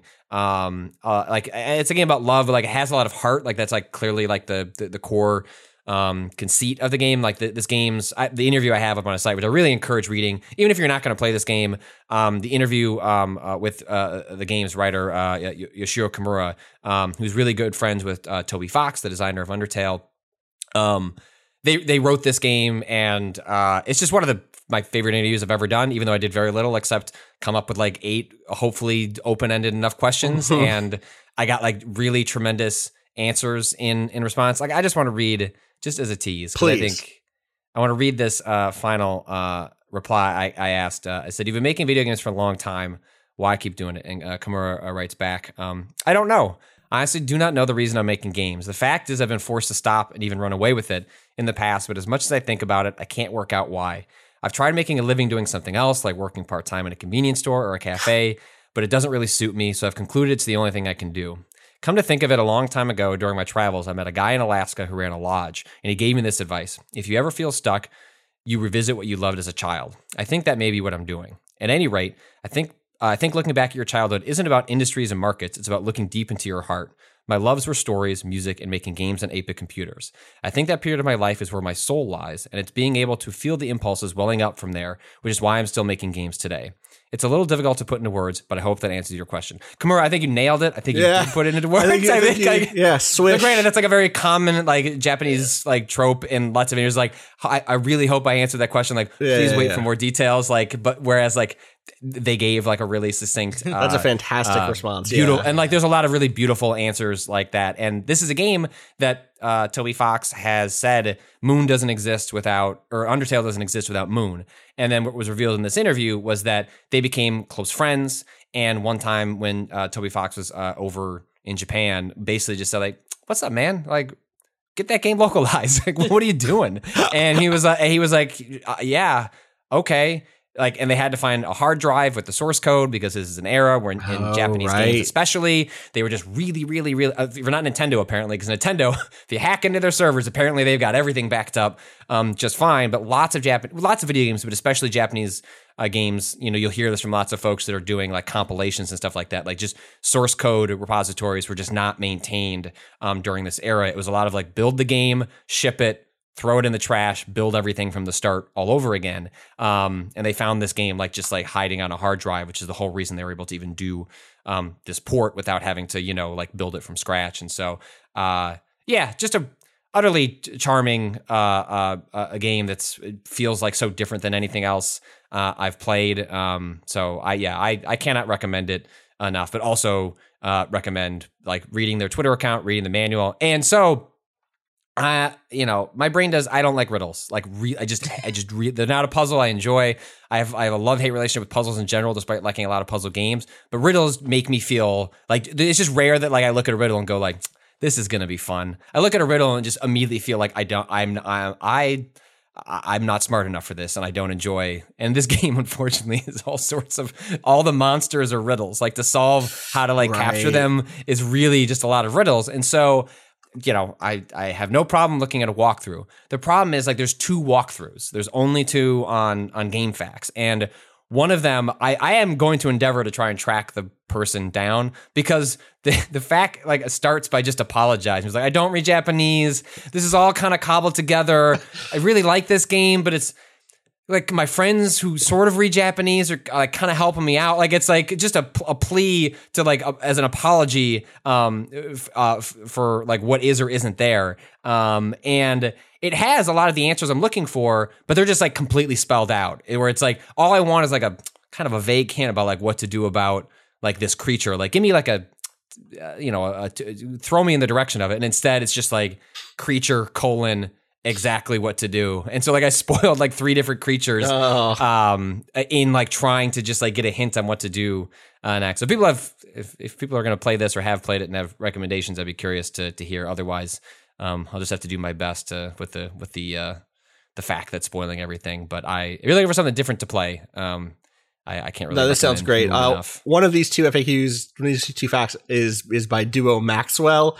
Uh, Mm-hmm. GameFAQs user Duo Maxwell, which is one of the Gundam Wing boys. So shout outs to 1999, which which is when this was last updated, and also yeah, that adds up. That's right. That's about when you would have the username Duo Maxwell on on GameFAQs. Incredible. Well, and I, what I love uh, about having done that is that uh, if you used GameFAQs uh, back in the day, as I did heavily, Yes. Yes. um, yes. you know, often it was hard to catch. Like there wasn't there wasn't like a rating system for the FAQs. So the definition, at least this is how I like the definition of a good FAQ. Whichever one has the biggest file Yeah, size. how- so how it's many like, yo, KBs is does it this 600k? That's a lot of fucking That's text. it. That means that's a good ass FAQ. All- And everything so when I I, looked need at in these there. moon ones, I b- believe the numbers. You're looking at it now. I think believe one is 76k and Yeah. one was 10k. And you know I clicked on that You gotta click on the 76k one before I one. clicked on that 10k Oh one. yeah. Oh yeah. One can say at a certain point, it is also covering the infrequently asked questions. One Absolutely. can say that this is the only person in the world who's in, interested in the answers to some of these issues. listen, maybe there's one other person and you're going to connect to them on GameFAQs and, and create a lifelong friendship. You don't know. GameFAQs is a community, you know? Well, that's o- often how those FAQs got. Like, there would be like Q and A's and things that expanded the file size because, like, this. I guess GameFAQs probably had message boards at that point in the Yes. 90s. Oh, yeah. Like a lot of like, Oh, yeah. community building would happen directly in the FAQ itself. So you would get. This is always True. true, of JRPGs. JRPGs always had the biggest. Um. Uh. Uh, file counts, but like you'd often get like yeah these long Q and A sessions that would like be buried towards the end, um, as as somebody would uh like work on a FAQ over the the course of of years. Bring back GameFAQs, I think. It's still there, man. I know, but you know, people now if they make still- a walkthrough, they make Well, a they fucking bought- YouTube walkthrough. I remember they. I believe game GameFAQs was bought by CBS when That's I correct. was at Giant Bomb, and there was a. uh, um, I believe our, the designer at Giant Bomb worked on like the GameFAQs, like our design team Yes. was like a big part of like they bought the editorial, but like they were really interested in like the excellent designers and UI folks that helped uh, sort of define early Giant Bomb, and they were really involved in that early GameFAQs, and like they couldn't have picked like. It's probably not who they actually wanted to work on it because those people were so committed to keeping the soul of like the GameFAQs UI like down to like file counts and things like that, which I'm sure was like not necessarily on like the whiteboard of like GameFAQs 2.0 It was like keep the file make count. it like, look yeah. fuck you game yeah Geekpacks 2.0 crossed out the two. yeah, exactly. God, uh, yeah. I- If you didn't grow up in the GameFAQs era, that like there, there is just such a nostalgic feeling about that site. Um, because I think partly because it was such a resource, it became a sort of default place in your daily rotation of websites that you visited while you were playing a game. Because you were always, I was always there to look something up. I may as well click Yeah. on boards. I may as well write a review Yeah. of a game I'm playing. I may as well engage in that space because I'm there for other stuff anyway. And in some ways, it was like the watering hole of gaming for me. There were other forms I took place in. There were other communities I was part of, but GameFAQs felt like the default in a real way. Well, it had, and it had boards for each Yes. game, Yes. which was like the that was the defining difference. It was like if you were on like Usenet or or other like early message Yes. boards, You're on an IRC rooms, channel. like, yeah. yeah, they were general purpose, um, or like like a, a, a not that specific. It was like, yo, You would find I other wanna, ones. I just want to talk about that flashing Right. Aeris sprite in the church. Right. Can we hack Can we that hack- girl back into the game? Um, and like if I wanted, you know, sixty-five pages about that, um, the Final Fantasy VII board was would be uh, that. went. exactly. Exactly. What, what a time. What a time to be alive. Well, thank you for reporting on Moon. People can go read your interview, uh, A Game Without Killing, the story of Moon's 22 22 year, uh, journey to leave Japan. It's up on the site now. Uh, it's a good, it's a good interview. Um, let me hit you with an update to something from last week that I played. I Please. played some more Captain Tsubasa. Uh, subtitle, subtitle, subtitle. Rise of New Champions. Um, uh, I beat the Captain Tsubasa campaign, and I'm now in the new hero campaign. Um, the main, the, the like just Captain What does Tsubasa. that mean? What happened at the end? I will tell you. I'm going to tell you a little Oh, bit. I'm not going to spoil right. everything. So the this is the first time I've played a video game. We might have to do a separate podcast where, like, post pod, like, Yeah. let's spoil this I'll spoil sports story. more. I need yeah. to know. Yeah. Well, I, I mean, the ju- I mean, you fucking know what happens. You Right. you win. Like, I mean, it's that's the story. what do you mean? Like, but the the thing about it is, this is the first time I played a game that really captures the feeling of an anime tournament arc. Um, which if you've if you've watched shonen anime does this thing, and not just shonen anime, but, but mostly shonen, which means like um like boys' adventure stories is kind of like the the broad thing there, and that includes everything from Dragon Ball Z to Pokemon, right? Like there's a there's a and those are different, but they're also very similar in lots of ways, right? And so the classic thing in these in these stories is you go to a tournament. That you're you're teed up against a bunch of different enemies or different different uh, you know opponents. Each one has their own story going on, or at least many of them have their own stories going on, their own arcs. You learn about the the secondary characters. You learn about your like this week or this mini arcs, you know, uh, rival or antagonist, and their stuff wraps up. Um, and the hero progresses, or some hero progresses further into the tournament. And eventually they face off against their big rival or the, the, this current arc's big antagonist. And then you get, you know, your conclusion.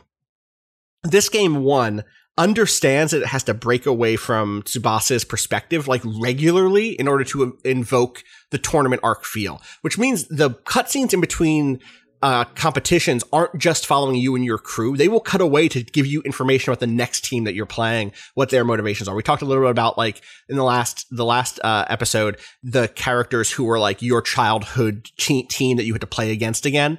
Um, I'll, I'll spoil one of these because it ties into the second campaign that I started playing.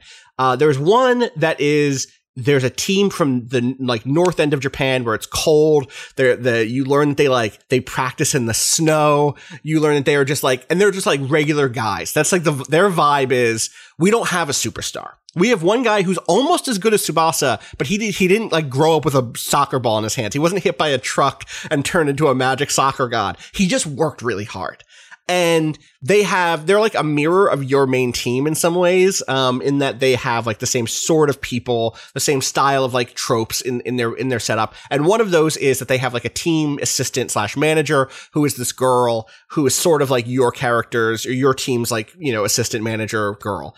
Um and their arc is so heartbreaking.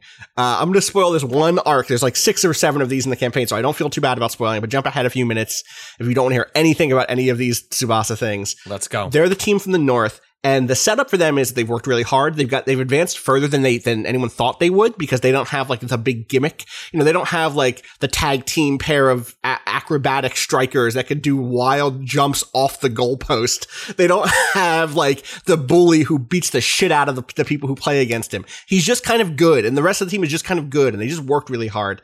And in the cutscenes before the match, you find out that the assistant, who has a big crush on the the kind of the captain of this team, is leaving for America once they get knocked out of the the tournament. Like she got a letter from her parents that was like, "We're leaving the second the tournament's over. Like we, your dad has this job. We've already delayed as much as we could. We have to go."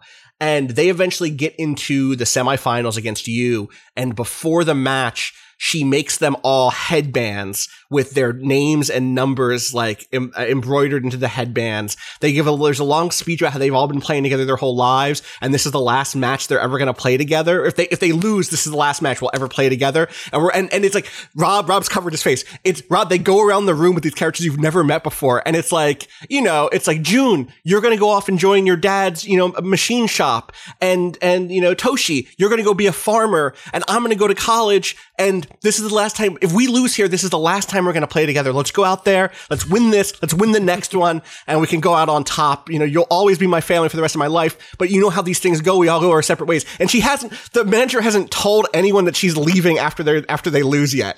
Uh, and so you play this match, and you're like, I'm going to beat the shit out of these kids. These kids are not as good as me, and I don't want. They should get to win. They should get to win. Why can't they win? And they in fact lose. You in fact beat the. Sh- I beat the shit out of them. I'd come off of a game against this guy who was like this big bully who was like the first real hard defender to play against because Tsubasa is just better.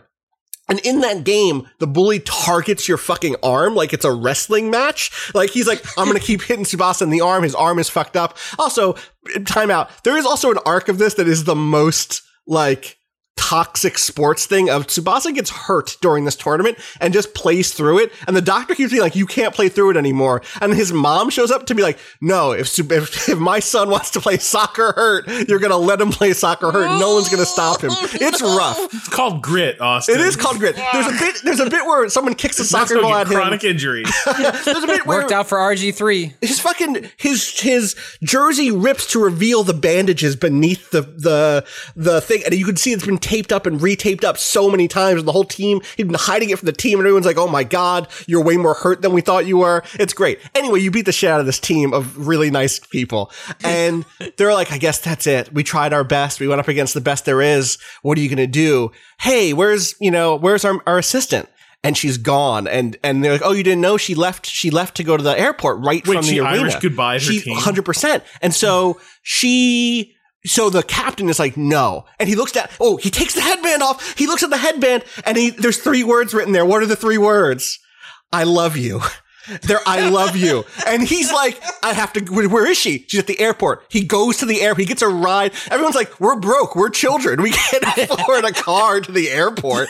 But someone from the association drives through the airport. They meet each other and, and they, they, you know, they, they have a final conclusion. She does have to leave still, but he is like, I'm going to, like, I'm, we're going to stay in touch. We're not going to lose track of each other. He does all that. And I'm like, that's not going to happen. There's no Yeah, fucking no, way. No. I finished the campaign. Cut to me starting Rise of New Champions. Okay, okay, so what's the deal with this mode? And the, the that mode starts with some weird international soccer fallout. There was supposed to be a, a tournament in Europe. I think Germany or France was mad that they didn't get invited to the tournament. And something happened. I'm not clear on the details. It was late at night when I was playing and I may have missed something. But that tournament gets canceled and a new tournament gets thrown together that's set in America this is the premise of this of this mode. you create a new character with their honestly pretty fucking good character creator. I get to make a black character in this game that had like good hair, which is not what I expected from this game. Uh, and then you join one of the rival teams that you went up against in the main mode and you get to decide what your position is. You get to decide like where you're filling in the gap basically. Uh, so I chose that northern team who I wanted or whatever. Right, exactly, exactly. Uh, and so I got to choose that team. Uh, and now we're competing to be on the, the, the Japanese team to go to America and play. And I'm going to fucking do it. I'm to bring those two lovebirds back together, motherfucker. The end, there's a whole cutscene It's like, we thought we played our last game together, but this special tournament keeps us together for one more month. So it's like, I left that main campaign mode being like, I'm so sad these kids are done hanging out and playing playing soccer together, and I get to be the one who walks in the door. You know, it's one of those things where one one kid is like, I can't. I told my dad I'd go work on the farm this summer. I wish I could stay with you guys, but I can't do it. I'm like, ugh, if we don't have another player, we can't play. And I guess, and they're like, wait a second, what about that first year? That first year's pretty good. We should try out that first year. Yeah, Doom, come on, come on the field. It's the Walker OC. yeah, exactly. It's me. Argyle is here, throws the door open, shows out, turns out I'm the best dribbler they've ever seen. I pass really well. Uh, and, and this mode very clearly is like the main campaign mode because this is, your team is not very good. You are not Captain Tsubasa and like the Wait, elite so where's squad. Tsubasa in all? He's he's another competitor. He's off on another team still. You're one of his rival teams. You're either his the team where his main rival is. You're where the the team that I suggested, or there's a third team who has like really good midfield. Oh, the kid who gets sick a lot, I think, is the third team. You could be on the kid who gets sick a lot team. The the main like aggro rival, or the listen. One of the teams is just there's a guy who gets sick a lot. And it's the guy who has heart who has a heart condition, which by the way turns out to be Oh, also a Madden right, well. thing. Yeah, I mean he gets sick. When I say he gets sick a lot, I mean he. I think specifically the way it's I was thinking like he gets the sniffles, like No, no, no. damn, he's got a cold again. No, he has, like, a, he has a heart condition, which means he can only play right. the first half of every match. But he's incredibly good. Maybe he should just not. I am really curious about the structure of this game, though. Like, So- is this, so is this the rest of the campaign, and like I'm going to be now- kind of off stage? No, he's in this tournament. I just haven't played against him yet. It's a, so this new tournament. I mean, it's a round robin, so it's not even just a regular tournament. And this is where it's not the tournament arc in that same way. You are just getting match after match a little bit more here. You are getting like a briefing on each team, but like you're just trying to score well in this round robin. Um, and you're leveling up your stats. You're leveling up your team stats. You're getting items to use to like boost your stats into the next match. You're getting closer relationships with other players, both on your team and opposing teams, and that supposedly unlocks events, but I haven't seen one of those yet. That's also how you learn new maneuvers and new tricks and new like you know, passive abilities and stuff too. Um, and that stuff's going up as I play matches. Which is so much more of an RPG than I thought it would be. Um, the fact that you're basically like, all right, these are the people in this tournament who I want to like chill with in my downtime and learn, pick up some moves from. Again, I haven't seen that actually play off as cutscenes, but it says that once you re- reach certain relationship things, you'll basically get either mini quests or events with the people you've leveled up your relationship stat with. So I'm gonna keep I'm gonna keep invest, investigating. But I just love that the main campaign left me with this hole in my heart, and then or like the Tsubasa campaign left me with this hole in, in my heart. But then the new hero campaign was like, you can fill. You know who can fill that hole in your heart? You can fill that hole in your heart.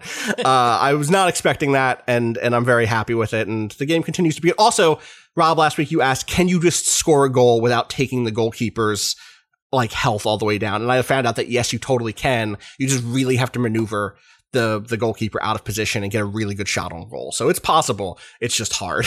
Um, so that's my Tsubasa update. I really still like that game quite a bit. I'm gonna keep plucking at it. It's it's cool to have kind of a low key sports game uh, that that you know you can just kind of it has it has such a good vibe, and that vibe comes from the combination of it being a lighthearted anime and also taking sports a little more serious, understanding that sports don't stop on the field. Sports exist outside and the relationships and injuries and stuff do exist. And they're not something you can like, there's something that's part of the drama of sports. And it's so rare that the a franchise mode in a in a sports game does that. I know obviously you know Madden and FIFA all have story modes now and in fact I think in Madden 21 one of the characters literally has a heart condition in that game. So it's not like they don't do anything, but I think all of that stuff is in like the high school or college phase. Once you get into this is the NFL, you don't get to talk about that shit anymore so much. Um, you got to protect the brand, and that's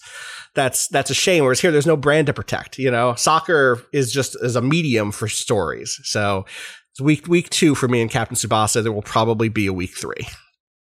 Um, who else has gotten up with stuff? climbing with climbing the charts of, of games I'm intrigued by. I'm I'm digging it, uh, man. For for sure. We should see if we have another code kicking around because if we do, I, s- I- you know, I, I'm gonna imagine there's not a ton of Western press covering this game. I'm pretty sure Namco would be happy to indulge Rob's soccer fantasies. Uh, Um, so I've been playing Control AWE. Okay. Uh, I published my thoughts on it today on Oh, the uh, on the website. Um, I was thinking maybe we could talk about it, but I suspect I'm not going to be the only person who plays it. So you think we should and save it? yeah, I'll play it this week if you want. If we want to table it, Can I to get Thursday? broad Yeah, thoughts? give us a high level. Yeah. Give it- you wrote a review basically, so like, Yeah. Uh, so there's a couple there's a couple things that jump out at me. One is that this is not like oh shit, Alan Wake has entered the franchise and is like a major character. It's it's you're not very like, much still like it doesn't drop you into Bright Falls. no, no, and and more than that, just tonally, it's like these characters inhabit separate worlds. Like this is almost like a ships passing in the night type Ooh, expansion. Like Okay. the two stories tangentially touch on each other, but basically it feels like this control DLC is just a catalytic event for whatever is the next Alan Wake adventure. Mm-hmm. Um, and so it's not like nothing in there is like, damn, now the Federal Bureau of Control under under Jesse Faden is really going to get to the bottom of the fate of Alan Wake. Okay. Alan Wake's fate remains kind of Alan Wake's problem. Uh, at the end of this expansion, we just get an update about the nature of that ending uh, to Alan Wake, and let me tell you, it is worse than you might think. Oh, Uh, the ambiguity of like, I'm not sure that's a good ending. Uh, it is. It is in fact not a very good ending for Alan Wake or any of the people uh, that he went through that for. Um, the other thing that's kind of cool is so like the main thing this expansion is doing is it is throwing out almost like prompts for new control adventures. It is throwing out a lot of threads where it's like this could point this could lead to really interesting stories down the line. But it's not really telling that much of a story on its own. Um, and so it's kind of a weird the analogy i use for my review is like it's like an anthology um, but like a really short anthology that you would find in like it's like the kind of anthology you might find toward the front of an RPG source book. or something like that, where it's like, uh, here are all the adventures that are possible in the world of control. Right. Here's some antagonist factions you didn't know exist. Um, but in terms of what happens in the story, it's mostly like Jesse learns a bunch of these things exist. Um, the watch out, I'll say, is that um, I am sure it is a pretty nice difficulty progression from control through foundation up to AWE. But if you've been not playing control for a couple months, uh, AWE is like, I sure hope you remember to crowd control like impeccably and mix up your special abilities and weapon selection to just uh, keep from getting hammered by waves of enemies. Make DLCs that come out a year after the game's release. Just put in a little like, hey, what's up? You want to go Yeah. to this arena for five minutes and just Um, have us walk you through the oh God, gameplay? Please. You know the little suicide bomber enemies in this, the little floaty guys who float up and explode in your face. Yeah. um, get ready to fight a billion of those things uh, while you're trying to deal with like boss characters and such. Um, so that's that's the thing is like there's a lot of cool stuff here. There's also a lot of this is advanced control studies. And if you're rusty, it's kind of aggravating. And their encounter design is very much like, what if we just do three waves of that, of escalating difficulty? And if you fail it, you re rack the whole encounter. Well, there was a little too much of that in the original game to begin with. I know that Yeah. uh, they actually just put out a patch for the base game where they were like, ah, you guys want like twice as many checkpoints and also checkpoints that are near a boss so you don't have to do a Dark Souls run Yeah. to get to back to a boss. They finally Yeah. added um, some of that stuff to the game, which it now is probably a good time if you haven't played Control, like to even just play the base game. Like it's fine, like you can do it, but I there were pain points in the original uh, design structure that uh, I'm glad have been ironed out a little bit. But it sounds like you'll be better off if you're playing from scratch and then getting to that end game as opposed to me, who's probably just gonna right probably have to face the same encounter twelve You're times until through it I a little until I figure it out. Yeah. It's I mean it's not so bad. Like it it comes back. Um whatever your go-to strategies are, they will still work. You'll you'll get back to them real quickly. Um Like but- finding but a yeah. shield power up that you know might be yeah. crucial to playing the video game. Yeah, I used my um Did you find that? that you, did you find it the second time around? Yeah, of course. Okay. Okay, good. I'm surprised I missed it. It's like right there. I just refused to go down a hallway. Basically, I was Oh. like, "Eh, nah, I'll get it later," and I never did. Um, now I'm now I'm fully specked out. Uh, I've got everything that uh, I could possibly want. But no, it's uh, like it's it's more cool control stuff. Also, if you like the character of Langston, and I did, um, some real good like Langston content. He's kind of your vo- the voice in your ear for this expansion. Uh, but at the same time, I kind of finished it, and and it's like this with every subplot. Every single subplot in this uh, in this DLC, it feels like it's starting to get good, and then it's like, well, that was it. Hope you enjoyed. And it's always like, oh, but we were just getting to the really good part, and they're like, no, that was the whole thing. Uh, roll credits. Incredible. Mm. Well, I'm. I hope. I have a- I- go ahead. I just had a quick question, like uh, mechanically. I was wondering whether or not it's separated from the foundation in that they don't use that those those power. That's like a specific power from foundation. Do you see that crop up, or is it just like you can play that on its Nope. own? No, no Damn. no foundation enemies i don't think and uh no like the- foundation powers The crys- the crystal's fun, but like, yeah, I guess it isn't that important to pull forward. But yeah, it's just wondering. also i guess it you know i guess the foundation stuff was more like proximity to the astral plane whereas this is very much like um you're in the part of the agency that's very much like field agents Right. and so it's just real basic control stuff which i like Yeah, totally. And that is your. Uh, you are still completely in. I guess I shouldn't ask this. I guess that's a spoiler. I'm not going to ask that. If you, if you, I was going to ask if you just stay in the oldest house the whole time, or if you do get. yeah you're in a new part of the oldest house okay, it's like okay. you, you go to a new department that Okay. did their own thing um and it's basically like you're going to the field agents department hmm Okay, that makes sense. Uh, cool. Well, thank you for the update on that. Uh, I feel like there was one other thing we wanted to touch today, but now I'm not. I'm not finding it, and that's worrying. I feel like something's been erased from my brain, and that's strange. I feel like I've been uh, some sort of weird control thing has hit me, and now I'm I'm lost. We didn't talk last week. I don't, I don't think Halo Infinite's coming out anytime soon. I'll tell you that much. oh, why? Because they, uh, you know, uh, was it Joe Staten? Staten? Oh, Joseph they brought Staten? in right, right, right, right, right. Do you want to set that up? OG, like, world, yeah, one of the uh, original kind of like world builders for Halo one through three. Um, uh, one of the lead writers at Bungie that was like you know critical in developing that that world and those characters.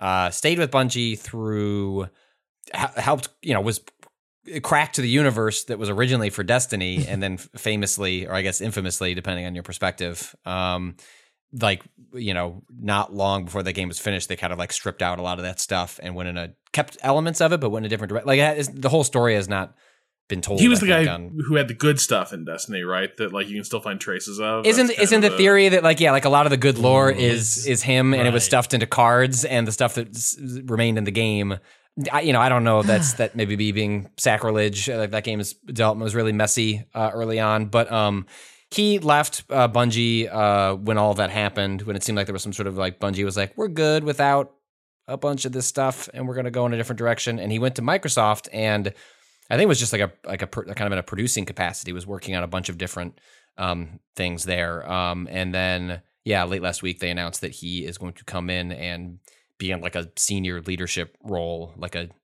top of the line uh, person overseeing Halo Infinite, which.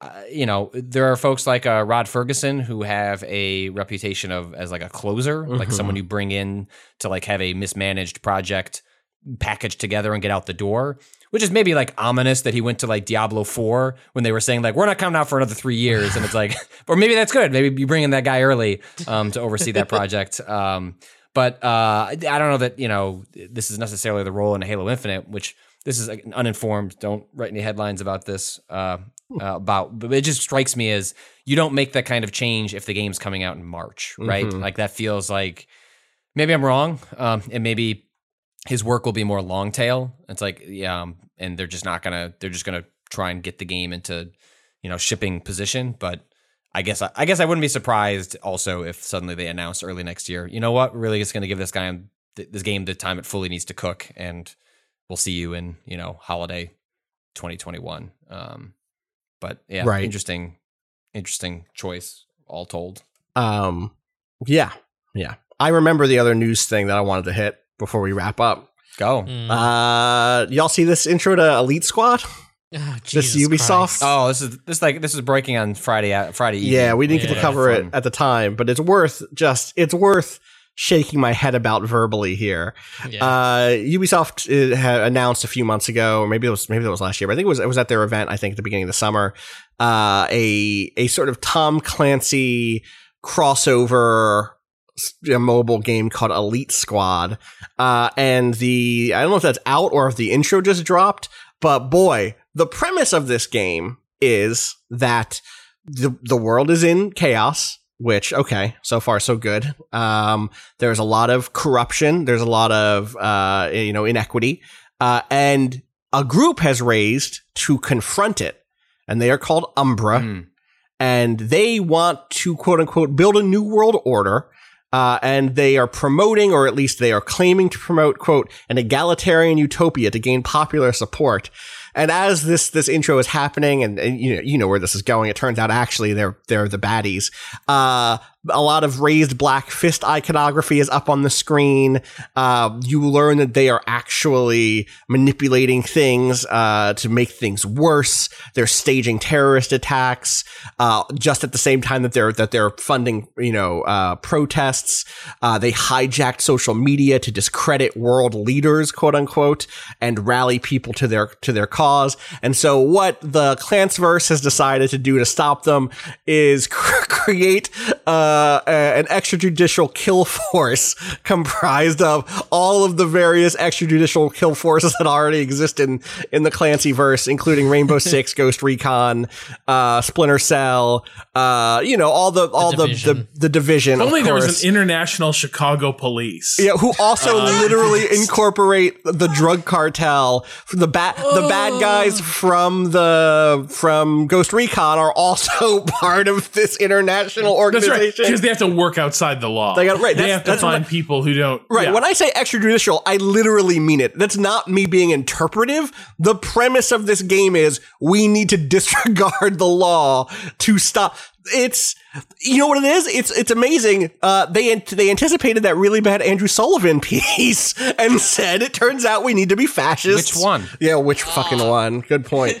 Um, uh, it it sucks, man. And so they've they've since apologized. They can't, uh, Ubisoft. No, well, no, they didn't. They No. didn't. you can't They unring his didn't. bell. They're No, like, 'cause uh, it's the, fifth premise. is a bad choice. That's exactly the it. premise is a the bad premise choice. Premise is the thing. Yes, they've come out and said, "Well, we'll, we'll remove the fist," but that's not the fist. The fist is honest. This is what you're saying. Yeah. you are saying that Black Lives Matter and associated left movements are actually an evil conspiracy, or at least that's the premise of the game. Is what if they were? I'm just asking questions over here. What if we could have people go kill people on behalf of re- regular folks? Well, listen, it just happened, y'all. This this is a thing people believe is happening that has resulted in protesters being shot to death last week.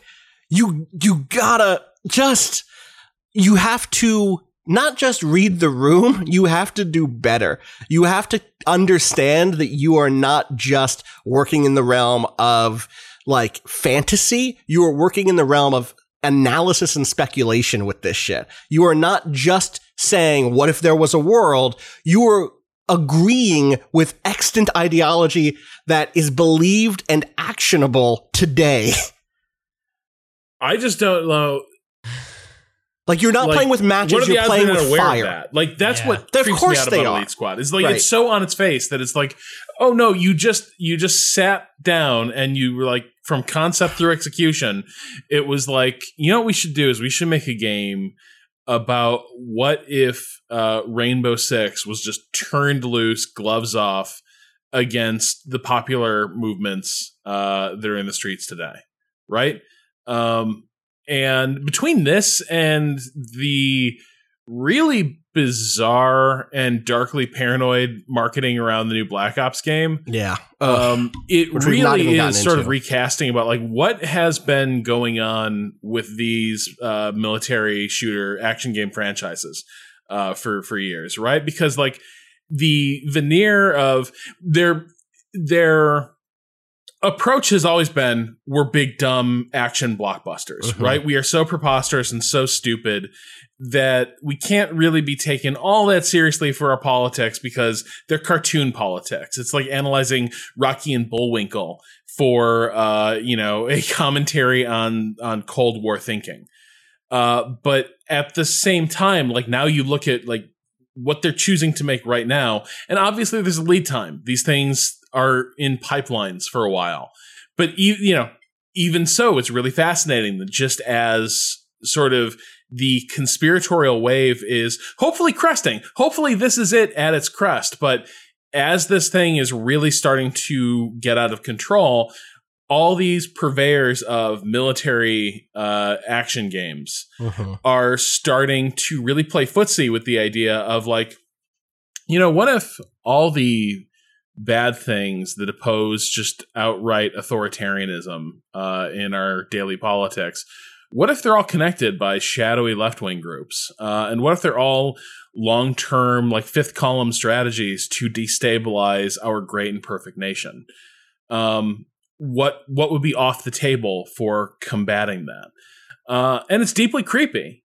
And it's also revealing that, like in Elite Squad, there's not even an intimation of like, well, what is it we're protecting? Right? Right. There's not even an argument of like, look, here is the flawed system that we believe in, and here's why we stand by it and why we can't let people just tear it down. Yeah. Not even a need for a counter argument.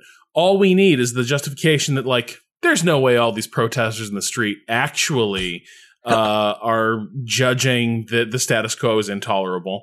um, they must be put up to it.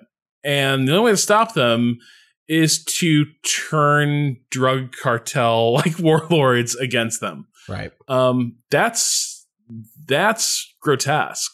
And then role playing it on your Twitter feeds. I don't know if y'all saw that thread. But like all of the different accounts, did you did you see this? Did you know? No. Oh my god! Uh, all of the different, all of the different uh, like Rainbow Six accounts and the Ghost Recon account and Like the, a Sorkin verse thing? yeah, they all talk to each other in character. They were like, "We, I need backup," and the Rainbow Six account was like, "You know, Rainbow Six is ready to take on terrorists anywhere in the world," and like it's the most like branded, you know, just like smelling your own farts bullshit. Um, I, I think a lot about there was a piece that Heather Alexandra wrote uh, for Giant Bomb back when I was still there and doing some of the some of. Oh, you know, I guess maybe this was after. Hmm, this would have been right, but this was like right at the end of my my Giant Bomb tenure, I guess. Um, uh, she wrote about this specific fantasy uh, in a piece called "Turning in the Badge." Uh, it's worth it's worth digging that up.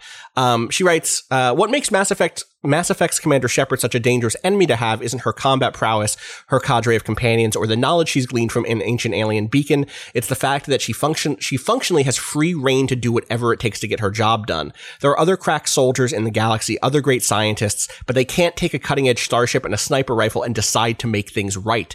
Commander Shepard exists outside of the law because that's one of the ways you make a character magical. You free them from the obligation to pre-existing mores. You let them kick in the door, blow away the bad guys, and no matter how vicious they become, never take away their authority. Games go out of their way to anoint me with exceptional jurisdiction while going to great lengths to assure me that the power I wield is rightly invested and granted. Very rarely am I asked to wrestle with the grand powers that I've been given in a significant way. Exceptions exist and include the examinations of power found in Dragon Age Inquisition's judgment scenes, the endless management of the Phantom Pain's mother base, and the good cop bad cop pull of sleeping dogs. I don't think it's a coincidence that the techniques the te- that this technique sees a lot of use in the 21st century media. It's a natural reaction to fears of terrorism and other nebulous evils. It's an understandable anxiety that arrives across political leanings. Could something have been done before tragedy struck? Could I or someone else be doing something now before it strikes again? And so to combat enemies that don't follow particular moral codes, we look to heroes who are similarly unbound. However, the paths these heroes walk aren't as black and white as games lead us to believe. Nothing is ever that simple. Um, th- that specific thing that happens of like again and again in games, you get to be the solution is part of a broader technique and ideology of individualism that again has shifted from the sort of background radiation of like conservatism in this country or in the world. That idea of like everything from pulling yourself up to your bootstraps to saying that when something bad happens, it's because one person has done something bad. This is the common response to a shooting is like, oh, well, you can't stop this. There will always be bad people. That's the same ideology of there being an exceptional individual in the sense that there's an, ex- this person is an exception to the rule of the norm, right? Um, but in the last, you know, few years, I don't know how much more it could become clear that that same ideology is toxic in this active way that produces people who want to be the rule breaker to reinforce the rules. Uh, that is the, that is like core to Trumpism. That is the like core to, and it's a sort of twisted utilitarianism, right? It's, it's by any means necessary. And those means include shooting people you believe are leftists in the street, running a car through a, a crowd of protesters, uh, electing someone who is going to put people, uh, in, in or worse conditions than they've even been in before. And, and that stuff is, it's it's so hostile to so many people that to also make it our core fantasy in games is I think increasingly dangerous increasingly and, and to some degree this is why I I was so bought in or not bought in but so optimistic so interested in the idea that Ubisoft the the purveyor of these games of this fantasy was also going to make the game without a protagonist in Watch Dogs 3 which I now have so little faith in because of the last year of Ubisoft stuff and Rob's preview of the of the game. Um and it's just I I don't know how to how to tackle or struggle with this thing because it's everywhere in this space. It's I don't know when this, when, I mean, I, this specific thing you can target and say, well, okay, this is clearly over the line, but this specific thing is also the end of a long running logic that produces this sort of thing eventually. You know what I mean? and the fictional framings for these stories never mitigate the real world like allegories that they're that they're playing around with. Mhm. So like for instance, let's go back to the 2000s version of this, which is the Jack Bauer. I was say the 24. Yeah. Yeah. Yeah. And the thing that made like so within the fiction of 24 Jack Bauer was a character who whatever he did like the politics of the show were toxic but whatever he did he was doing on his own recognizance like he would face the consequences he would break the laws and it was like Jack you're out of control. Jack there's yet another warrant out for your arrest to stop you doing whatever you're doing. And he's like no damn it. I'm the only one who can stop you know the nuclear attack from happening. Whatever. But the fantasies these things feed don't imagine truly individual actors like being the person who steps up and prevents injustice. And that's not the vision of heroism they want. What they what they really lust after is the imposition of power and authority on people they deem as the enemy. And that people who wield that power and authority should in every sense be shielded and respected and revered from the consequences of utilizing or misusing uh, that power and authority. And so you don't have the notion of like um, the you know the, you don't have the the you don't have the argument that people sleep soundly in their beds because there are there are rough men ready to do violence on their on their behalf. It's more like uh, we need to make sure rough men sleep soundly in their beds so that they're capable Right. of doing violence uh, on our behalf. And that's kind of the inversion. You tell these stories about these characters, and the the politics it maps to in the real world are those of insulating authority from consequence, Right. And from any sort of from pushback. criticism even, right? Yeah. not even from consequence.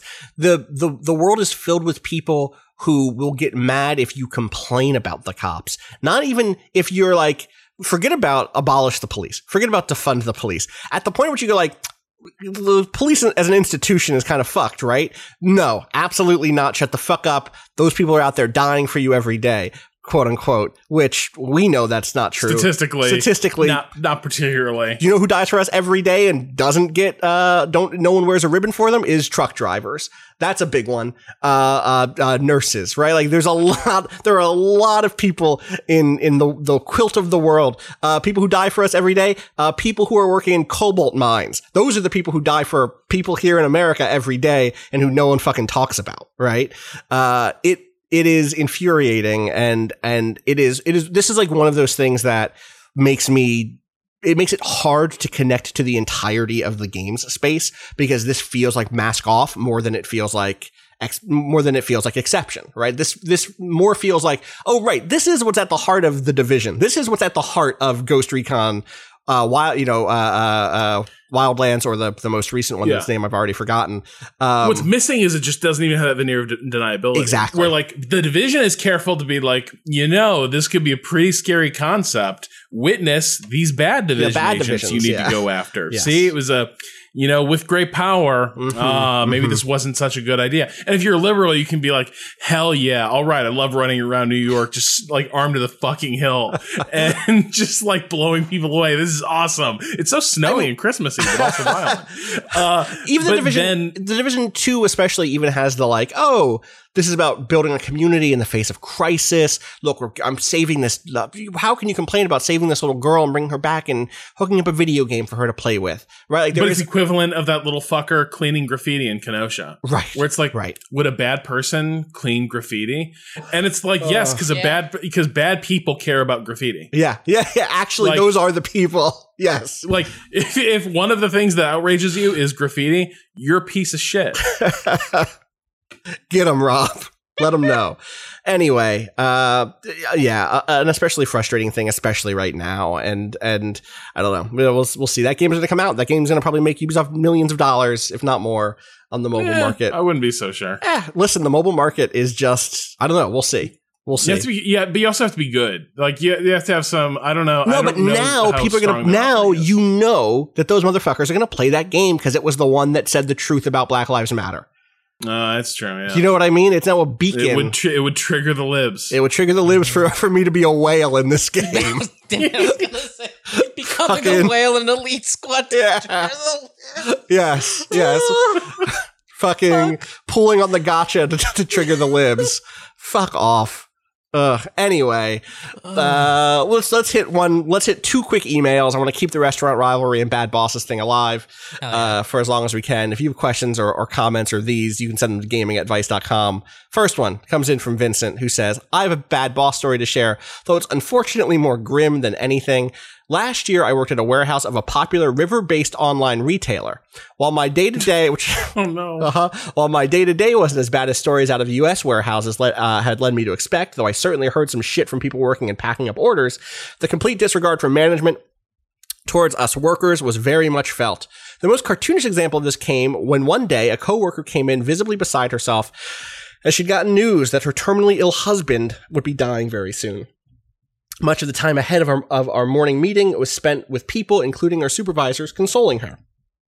Right after the meeting, I made my way to my supervisor's desk, to clear something up, uh, where I overheard her say about our grieving coworker, quote, I don't know what her deal is all of a sudden. She's known this was coming for a long time.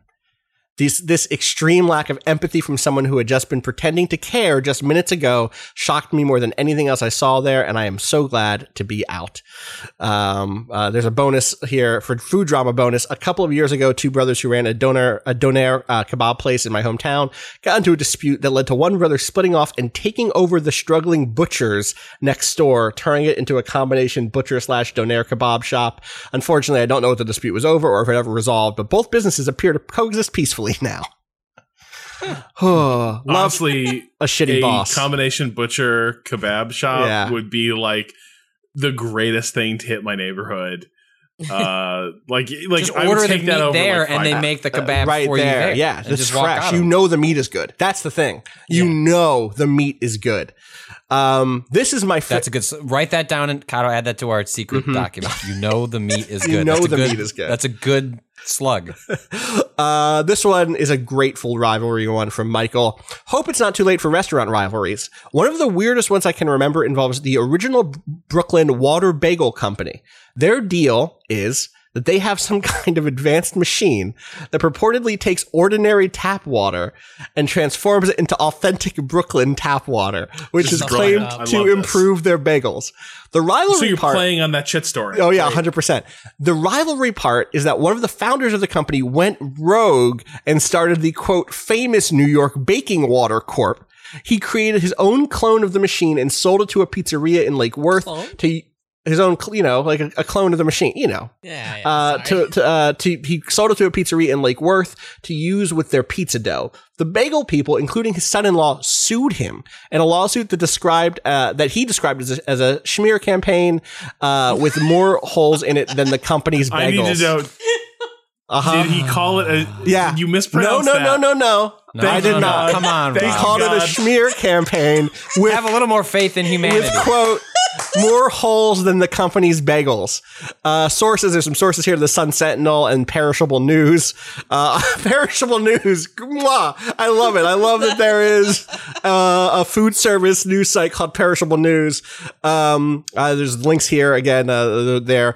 I don't know what ultimately happened to the pizza place. There's all kind of weird stuff going on with the bagel place, though. A few years later, a franchise sued, claiming that the Brooklyn Water Machine didn't do anything. They wanted to, they wanted to depose Larry King, who apparently was an investor in this company. The thing is, it's a fine bagel place, and the stories are, are still around. Although I don't think they had a, the national success they wanted. The bagels are pretty good, especially for suburban South Florida. If you order a lox, they'll give you a lot. Uh, or sorry, if you order lox, they'll give you a lot. And the iced coffee has coffee ice cubes, which is nice. That sounds all right. What? They have coffee ice cubes, Like ice frozen coffee. frozen coffee as your ice cubes in your co- yeah. Don't water down that. co- Yeah, Rob's What gonna change. What the change. fuck am I doing? oh my god! Yeah, of course. You don't do this. It, wait, Wait, hold on. Does, every, does everyone on this podcast know about this? Yes, No. this is a classic thing. You make it okay. You you use one of your ice cube trays. You put iced Uh-huh. coffee in it. You Makes freeze it, and then you don't water down your iced coffee. I just make a concentrate so that it needs to be watered down. Sure, that's also possible. You could also just do that. But you, you fix it at the top end of the bottom. Then you don't get the ice Right. swirling around. You know, you know what I mean? You true. get that nice. Oh, I just did order some extra ice cube trays There you go. because I'm like I, I decided I couldn't do with the fridge uh the fridge door ice cubes anymore. Done with that life. Yeah. Um, gonna get some proper cubes, but I didn't like the ones I got, so I got different ice cube trays. Anyway, point is, I'm now going to have many, many ice cube trays. I like that, that e- everything Uh-huh. about Rob's life It's amazing. extends even to the ice cube trays. Like I just imagine in in a corner of your house just an increasing stat. It's like rather than like returning them, Yeah. just like no, no, no. We'll just get more of More them. trays. I'll come up with a plan. I'll- There'll be something I can use these ice cream trays. And for. now Oh, there you got is. Now there is. I have one more email here that's nothing to do with anything we've talked about before, but is, in a, is a travesty that we should address. Craig writes, "Are remakes slash director's cuts going too far?" Dear Waypoint crew, Sylvester Stallone said he wants to remove Paulie's Oh, robot this one, from the director's all right. cut of Rocky Four. Okay, Dan. This would be like removing the, the baffling mission design and checkpoints from Mafia. We need a change.org petition to save Paulie's robot. Someone has to talk some sense into Sly. Thank you for all you do. Please help save the cinematic robot, Craig from Philly. People who didn't see, Sylvester Stallone, um, uh, on Instagram tweeted or tweet messaged, uh, for the 35th anniversary of Rocky 4 is getting a new director's cut by me. So far, it looks great. Soulful. Thank you, MGM, for this opportunity to, to entertain. And someone, um, replied, don't cut the robot. And Sly said, I don't like the robot anymore. and then someone, I haven't seen Rocky Four, so the presence of this robot oh came my as a God, it's incredible. surprise to me. I was like, "What?" Someone, so, I need to, I need to track down a copy of this before it's You got yeah before they, uh, they vault it. Uh, wow, cool. Does it expand on the relationship between Paulie and his robot? And Sylvester Stallone responded, "The robot is going to the junkyard forever. No more robot." Well, you know what? The, okay, this is what people need to do. You need to get in the gram, Yeah, go to his page, Yes. just keep at. I don't. I don't care. This is the hashtag skate I, I think. I think. I think flooding flooding his gram with robot questions it can't make it any worse. Like he can't. He's not going to suddenly go. Now I'm really deleting it. He's already seemed to have committed to that. So I think we just need to. Yes. Just people just need to get in there. Ask about that robot. Even just ask like genuine questions about the robot. You don't have to be a jerk about it. One of my uh, a a friend of mine uh, when they launched the Periscope app for Apple TV. I don't know if I told this story before. No. I can't. But anyway, it was years ago at this point. Uh, we would load it, and you could like uh, arrange the streams that you were watching based on view count. So we would load the ones that had nothing in there, and uh, one of the most common Periscope streams was just like a dude in his garage, usually hitting a bong, just like chilling, just like staring at his his his uh, his screen. Um, and we would log in, so we'd have it running on the Apple TV, and then we would both have our phones with the app, and we would log in and be like the only two people in this chat, and just ask genuine questions about his garage. And it was like people found it like very off-putting. It was like we're not we're not like being weird. I mean, we're being weird, but it was just asked like why why'd you choose that shelving unit? Um, and sometimes we got I actually got some good feedback and uh, added to my own uh, garage information. But what I'm saying is, uh, come at it from a different angle. Right. Like, don't be a- aggressive. Just ask genuine questions about the robot. So, yeah, whatever happened And to the let's see if robot through or- that right. we can, yeah yeah yeah like how did that get into the original script? Right. Um, right. Did someone on the staff really love the robot? Were you trying to be futuristic? where did the design come from? Yeah, That's you why, should- you know, you you were always such a grounded uh, writer and director with such a sense of like daily American life, dating back to Rocky One, of course. Um, I am curious how that vision evolved to include uh, Paulie's birthday robot. Paulie's birthday robot. I love the robot so much. I just love. I, I've never seen this scene. I've never watched that movie. Oh my God. Like for me, Rocky ends with. Mr. T. Boom, done. You're done. That's it. Yeah, uh, the like thing about Lang, there's no there's no one's gonna be better. you know that's not even okay. Yeah. Eh, okay. That's fair. You're right. That's not even the one I think people even think about anymore, though. I think Which is weird because it's actually really it's like just a really solid Rocky movie. it is. It totally is. Um. Anyway, this robot is incredible. the robot's It's fucking. incredible. Is this not the most RoboCop fucking thing? It's so fucking good. Yeah, this thing is gonna pull out a gun and just mow everyone in this the room light, down. the targeting light. It's we got on Paulie. Yeah. Paulie is like in this thing's fucking crosshairs. Yeah, it's true. Uh, yeah. The Paulie, of course, says, "I wanted a sports car, not no walking trash can." I love it.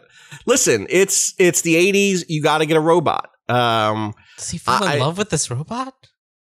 I don't think he falls in love with the robot. No. Uh, the the after that video finished playing for me, the next video in line was Paulie and his robot at the love of his, the love of his life. Okay, Well, well, I feel like that's just people, you know, reading into the. Yeah, that's just- ask. ask, This ask- is you know what? There you go. Get on the Ask, gram yeah. and ask what's going on. what's going on? Is there is there a little bit of a is there a little like love connection happening? What's going on? Uh, the point is, save the robot, please. Uh, the just Sylvester Stallone saying "I don't like the robot anymore" is the funniest sentence I've ever heard. Just you can hear it. You can hear it in his voice. Ugh. yeah. Anyway, save save the robot from from Rocky Four. Uh, you can send those emails to Sylvester Stallone, not to us. Uh, that's gonna do it for us today. We'll be back later this week with more. I think there's some more embargoes dropping this week, so we'll have more stuff to to talk about by the end of the week. Um, if you have more questions or food stories or boss stories, which again we're gonna have to find a time to just go deep into the bag on those because we still have so many of them. Uh, I'll try to like organize those and we'll figure out a time. Uh, gaming at vice.com is the email to send those in. Use the subject question so that I see it. Um, you know, as always, you can follow us all on Twitter, twitter.com slash waypoint, waypoint.vice.com. Follow me, twitter.com slash Austin underscore Walker. Where can people find you, Rob? At Rob Zacny. Kato, At A underscore Kato underscore appears. and Patrick. At Patrick Klepek. Uh, I just saw a, a piece of dialogue from Moon that I had not seen before that includes a character declaring themselves to be God. Uh, and then saying the phrase, "Excuse me, God's coming through. God's walking here," and that's extremely powerful to me. Yes. Yeah, I love it. I love. I have to play this game. This game. This game seems great. Uh, all right. As always, you know what it is. This week, as all other weeks, fuck capitalism. Go home.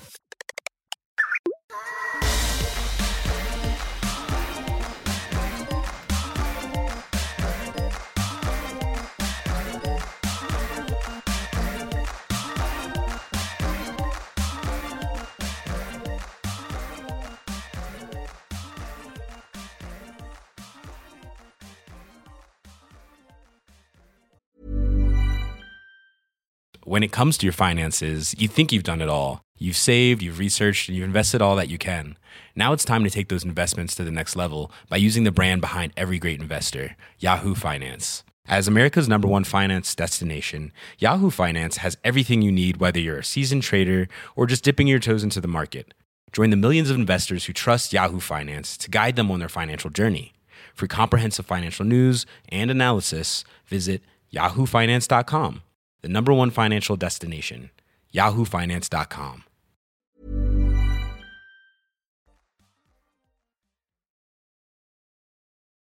I have an extremely Rob Austin Cotto section that I'm like, should we just do that and let Patrick join? I'm game. Sure. So I don't know where this goes, and I'm just gonna say we're back. Yeah. Um. All right. Uh, Oh, I let's thought clap. Patrick was on this one. He's tagging He's in. tagging in the later. half. Okay. Gotcha. Gotcha. Yeah. All right. Um. Let's do seven seconds.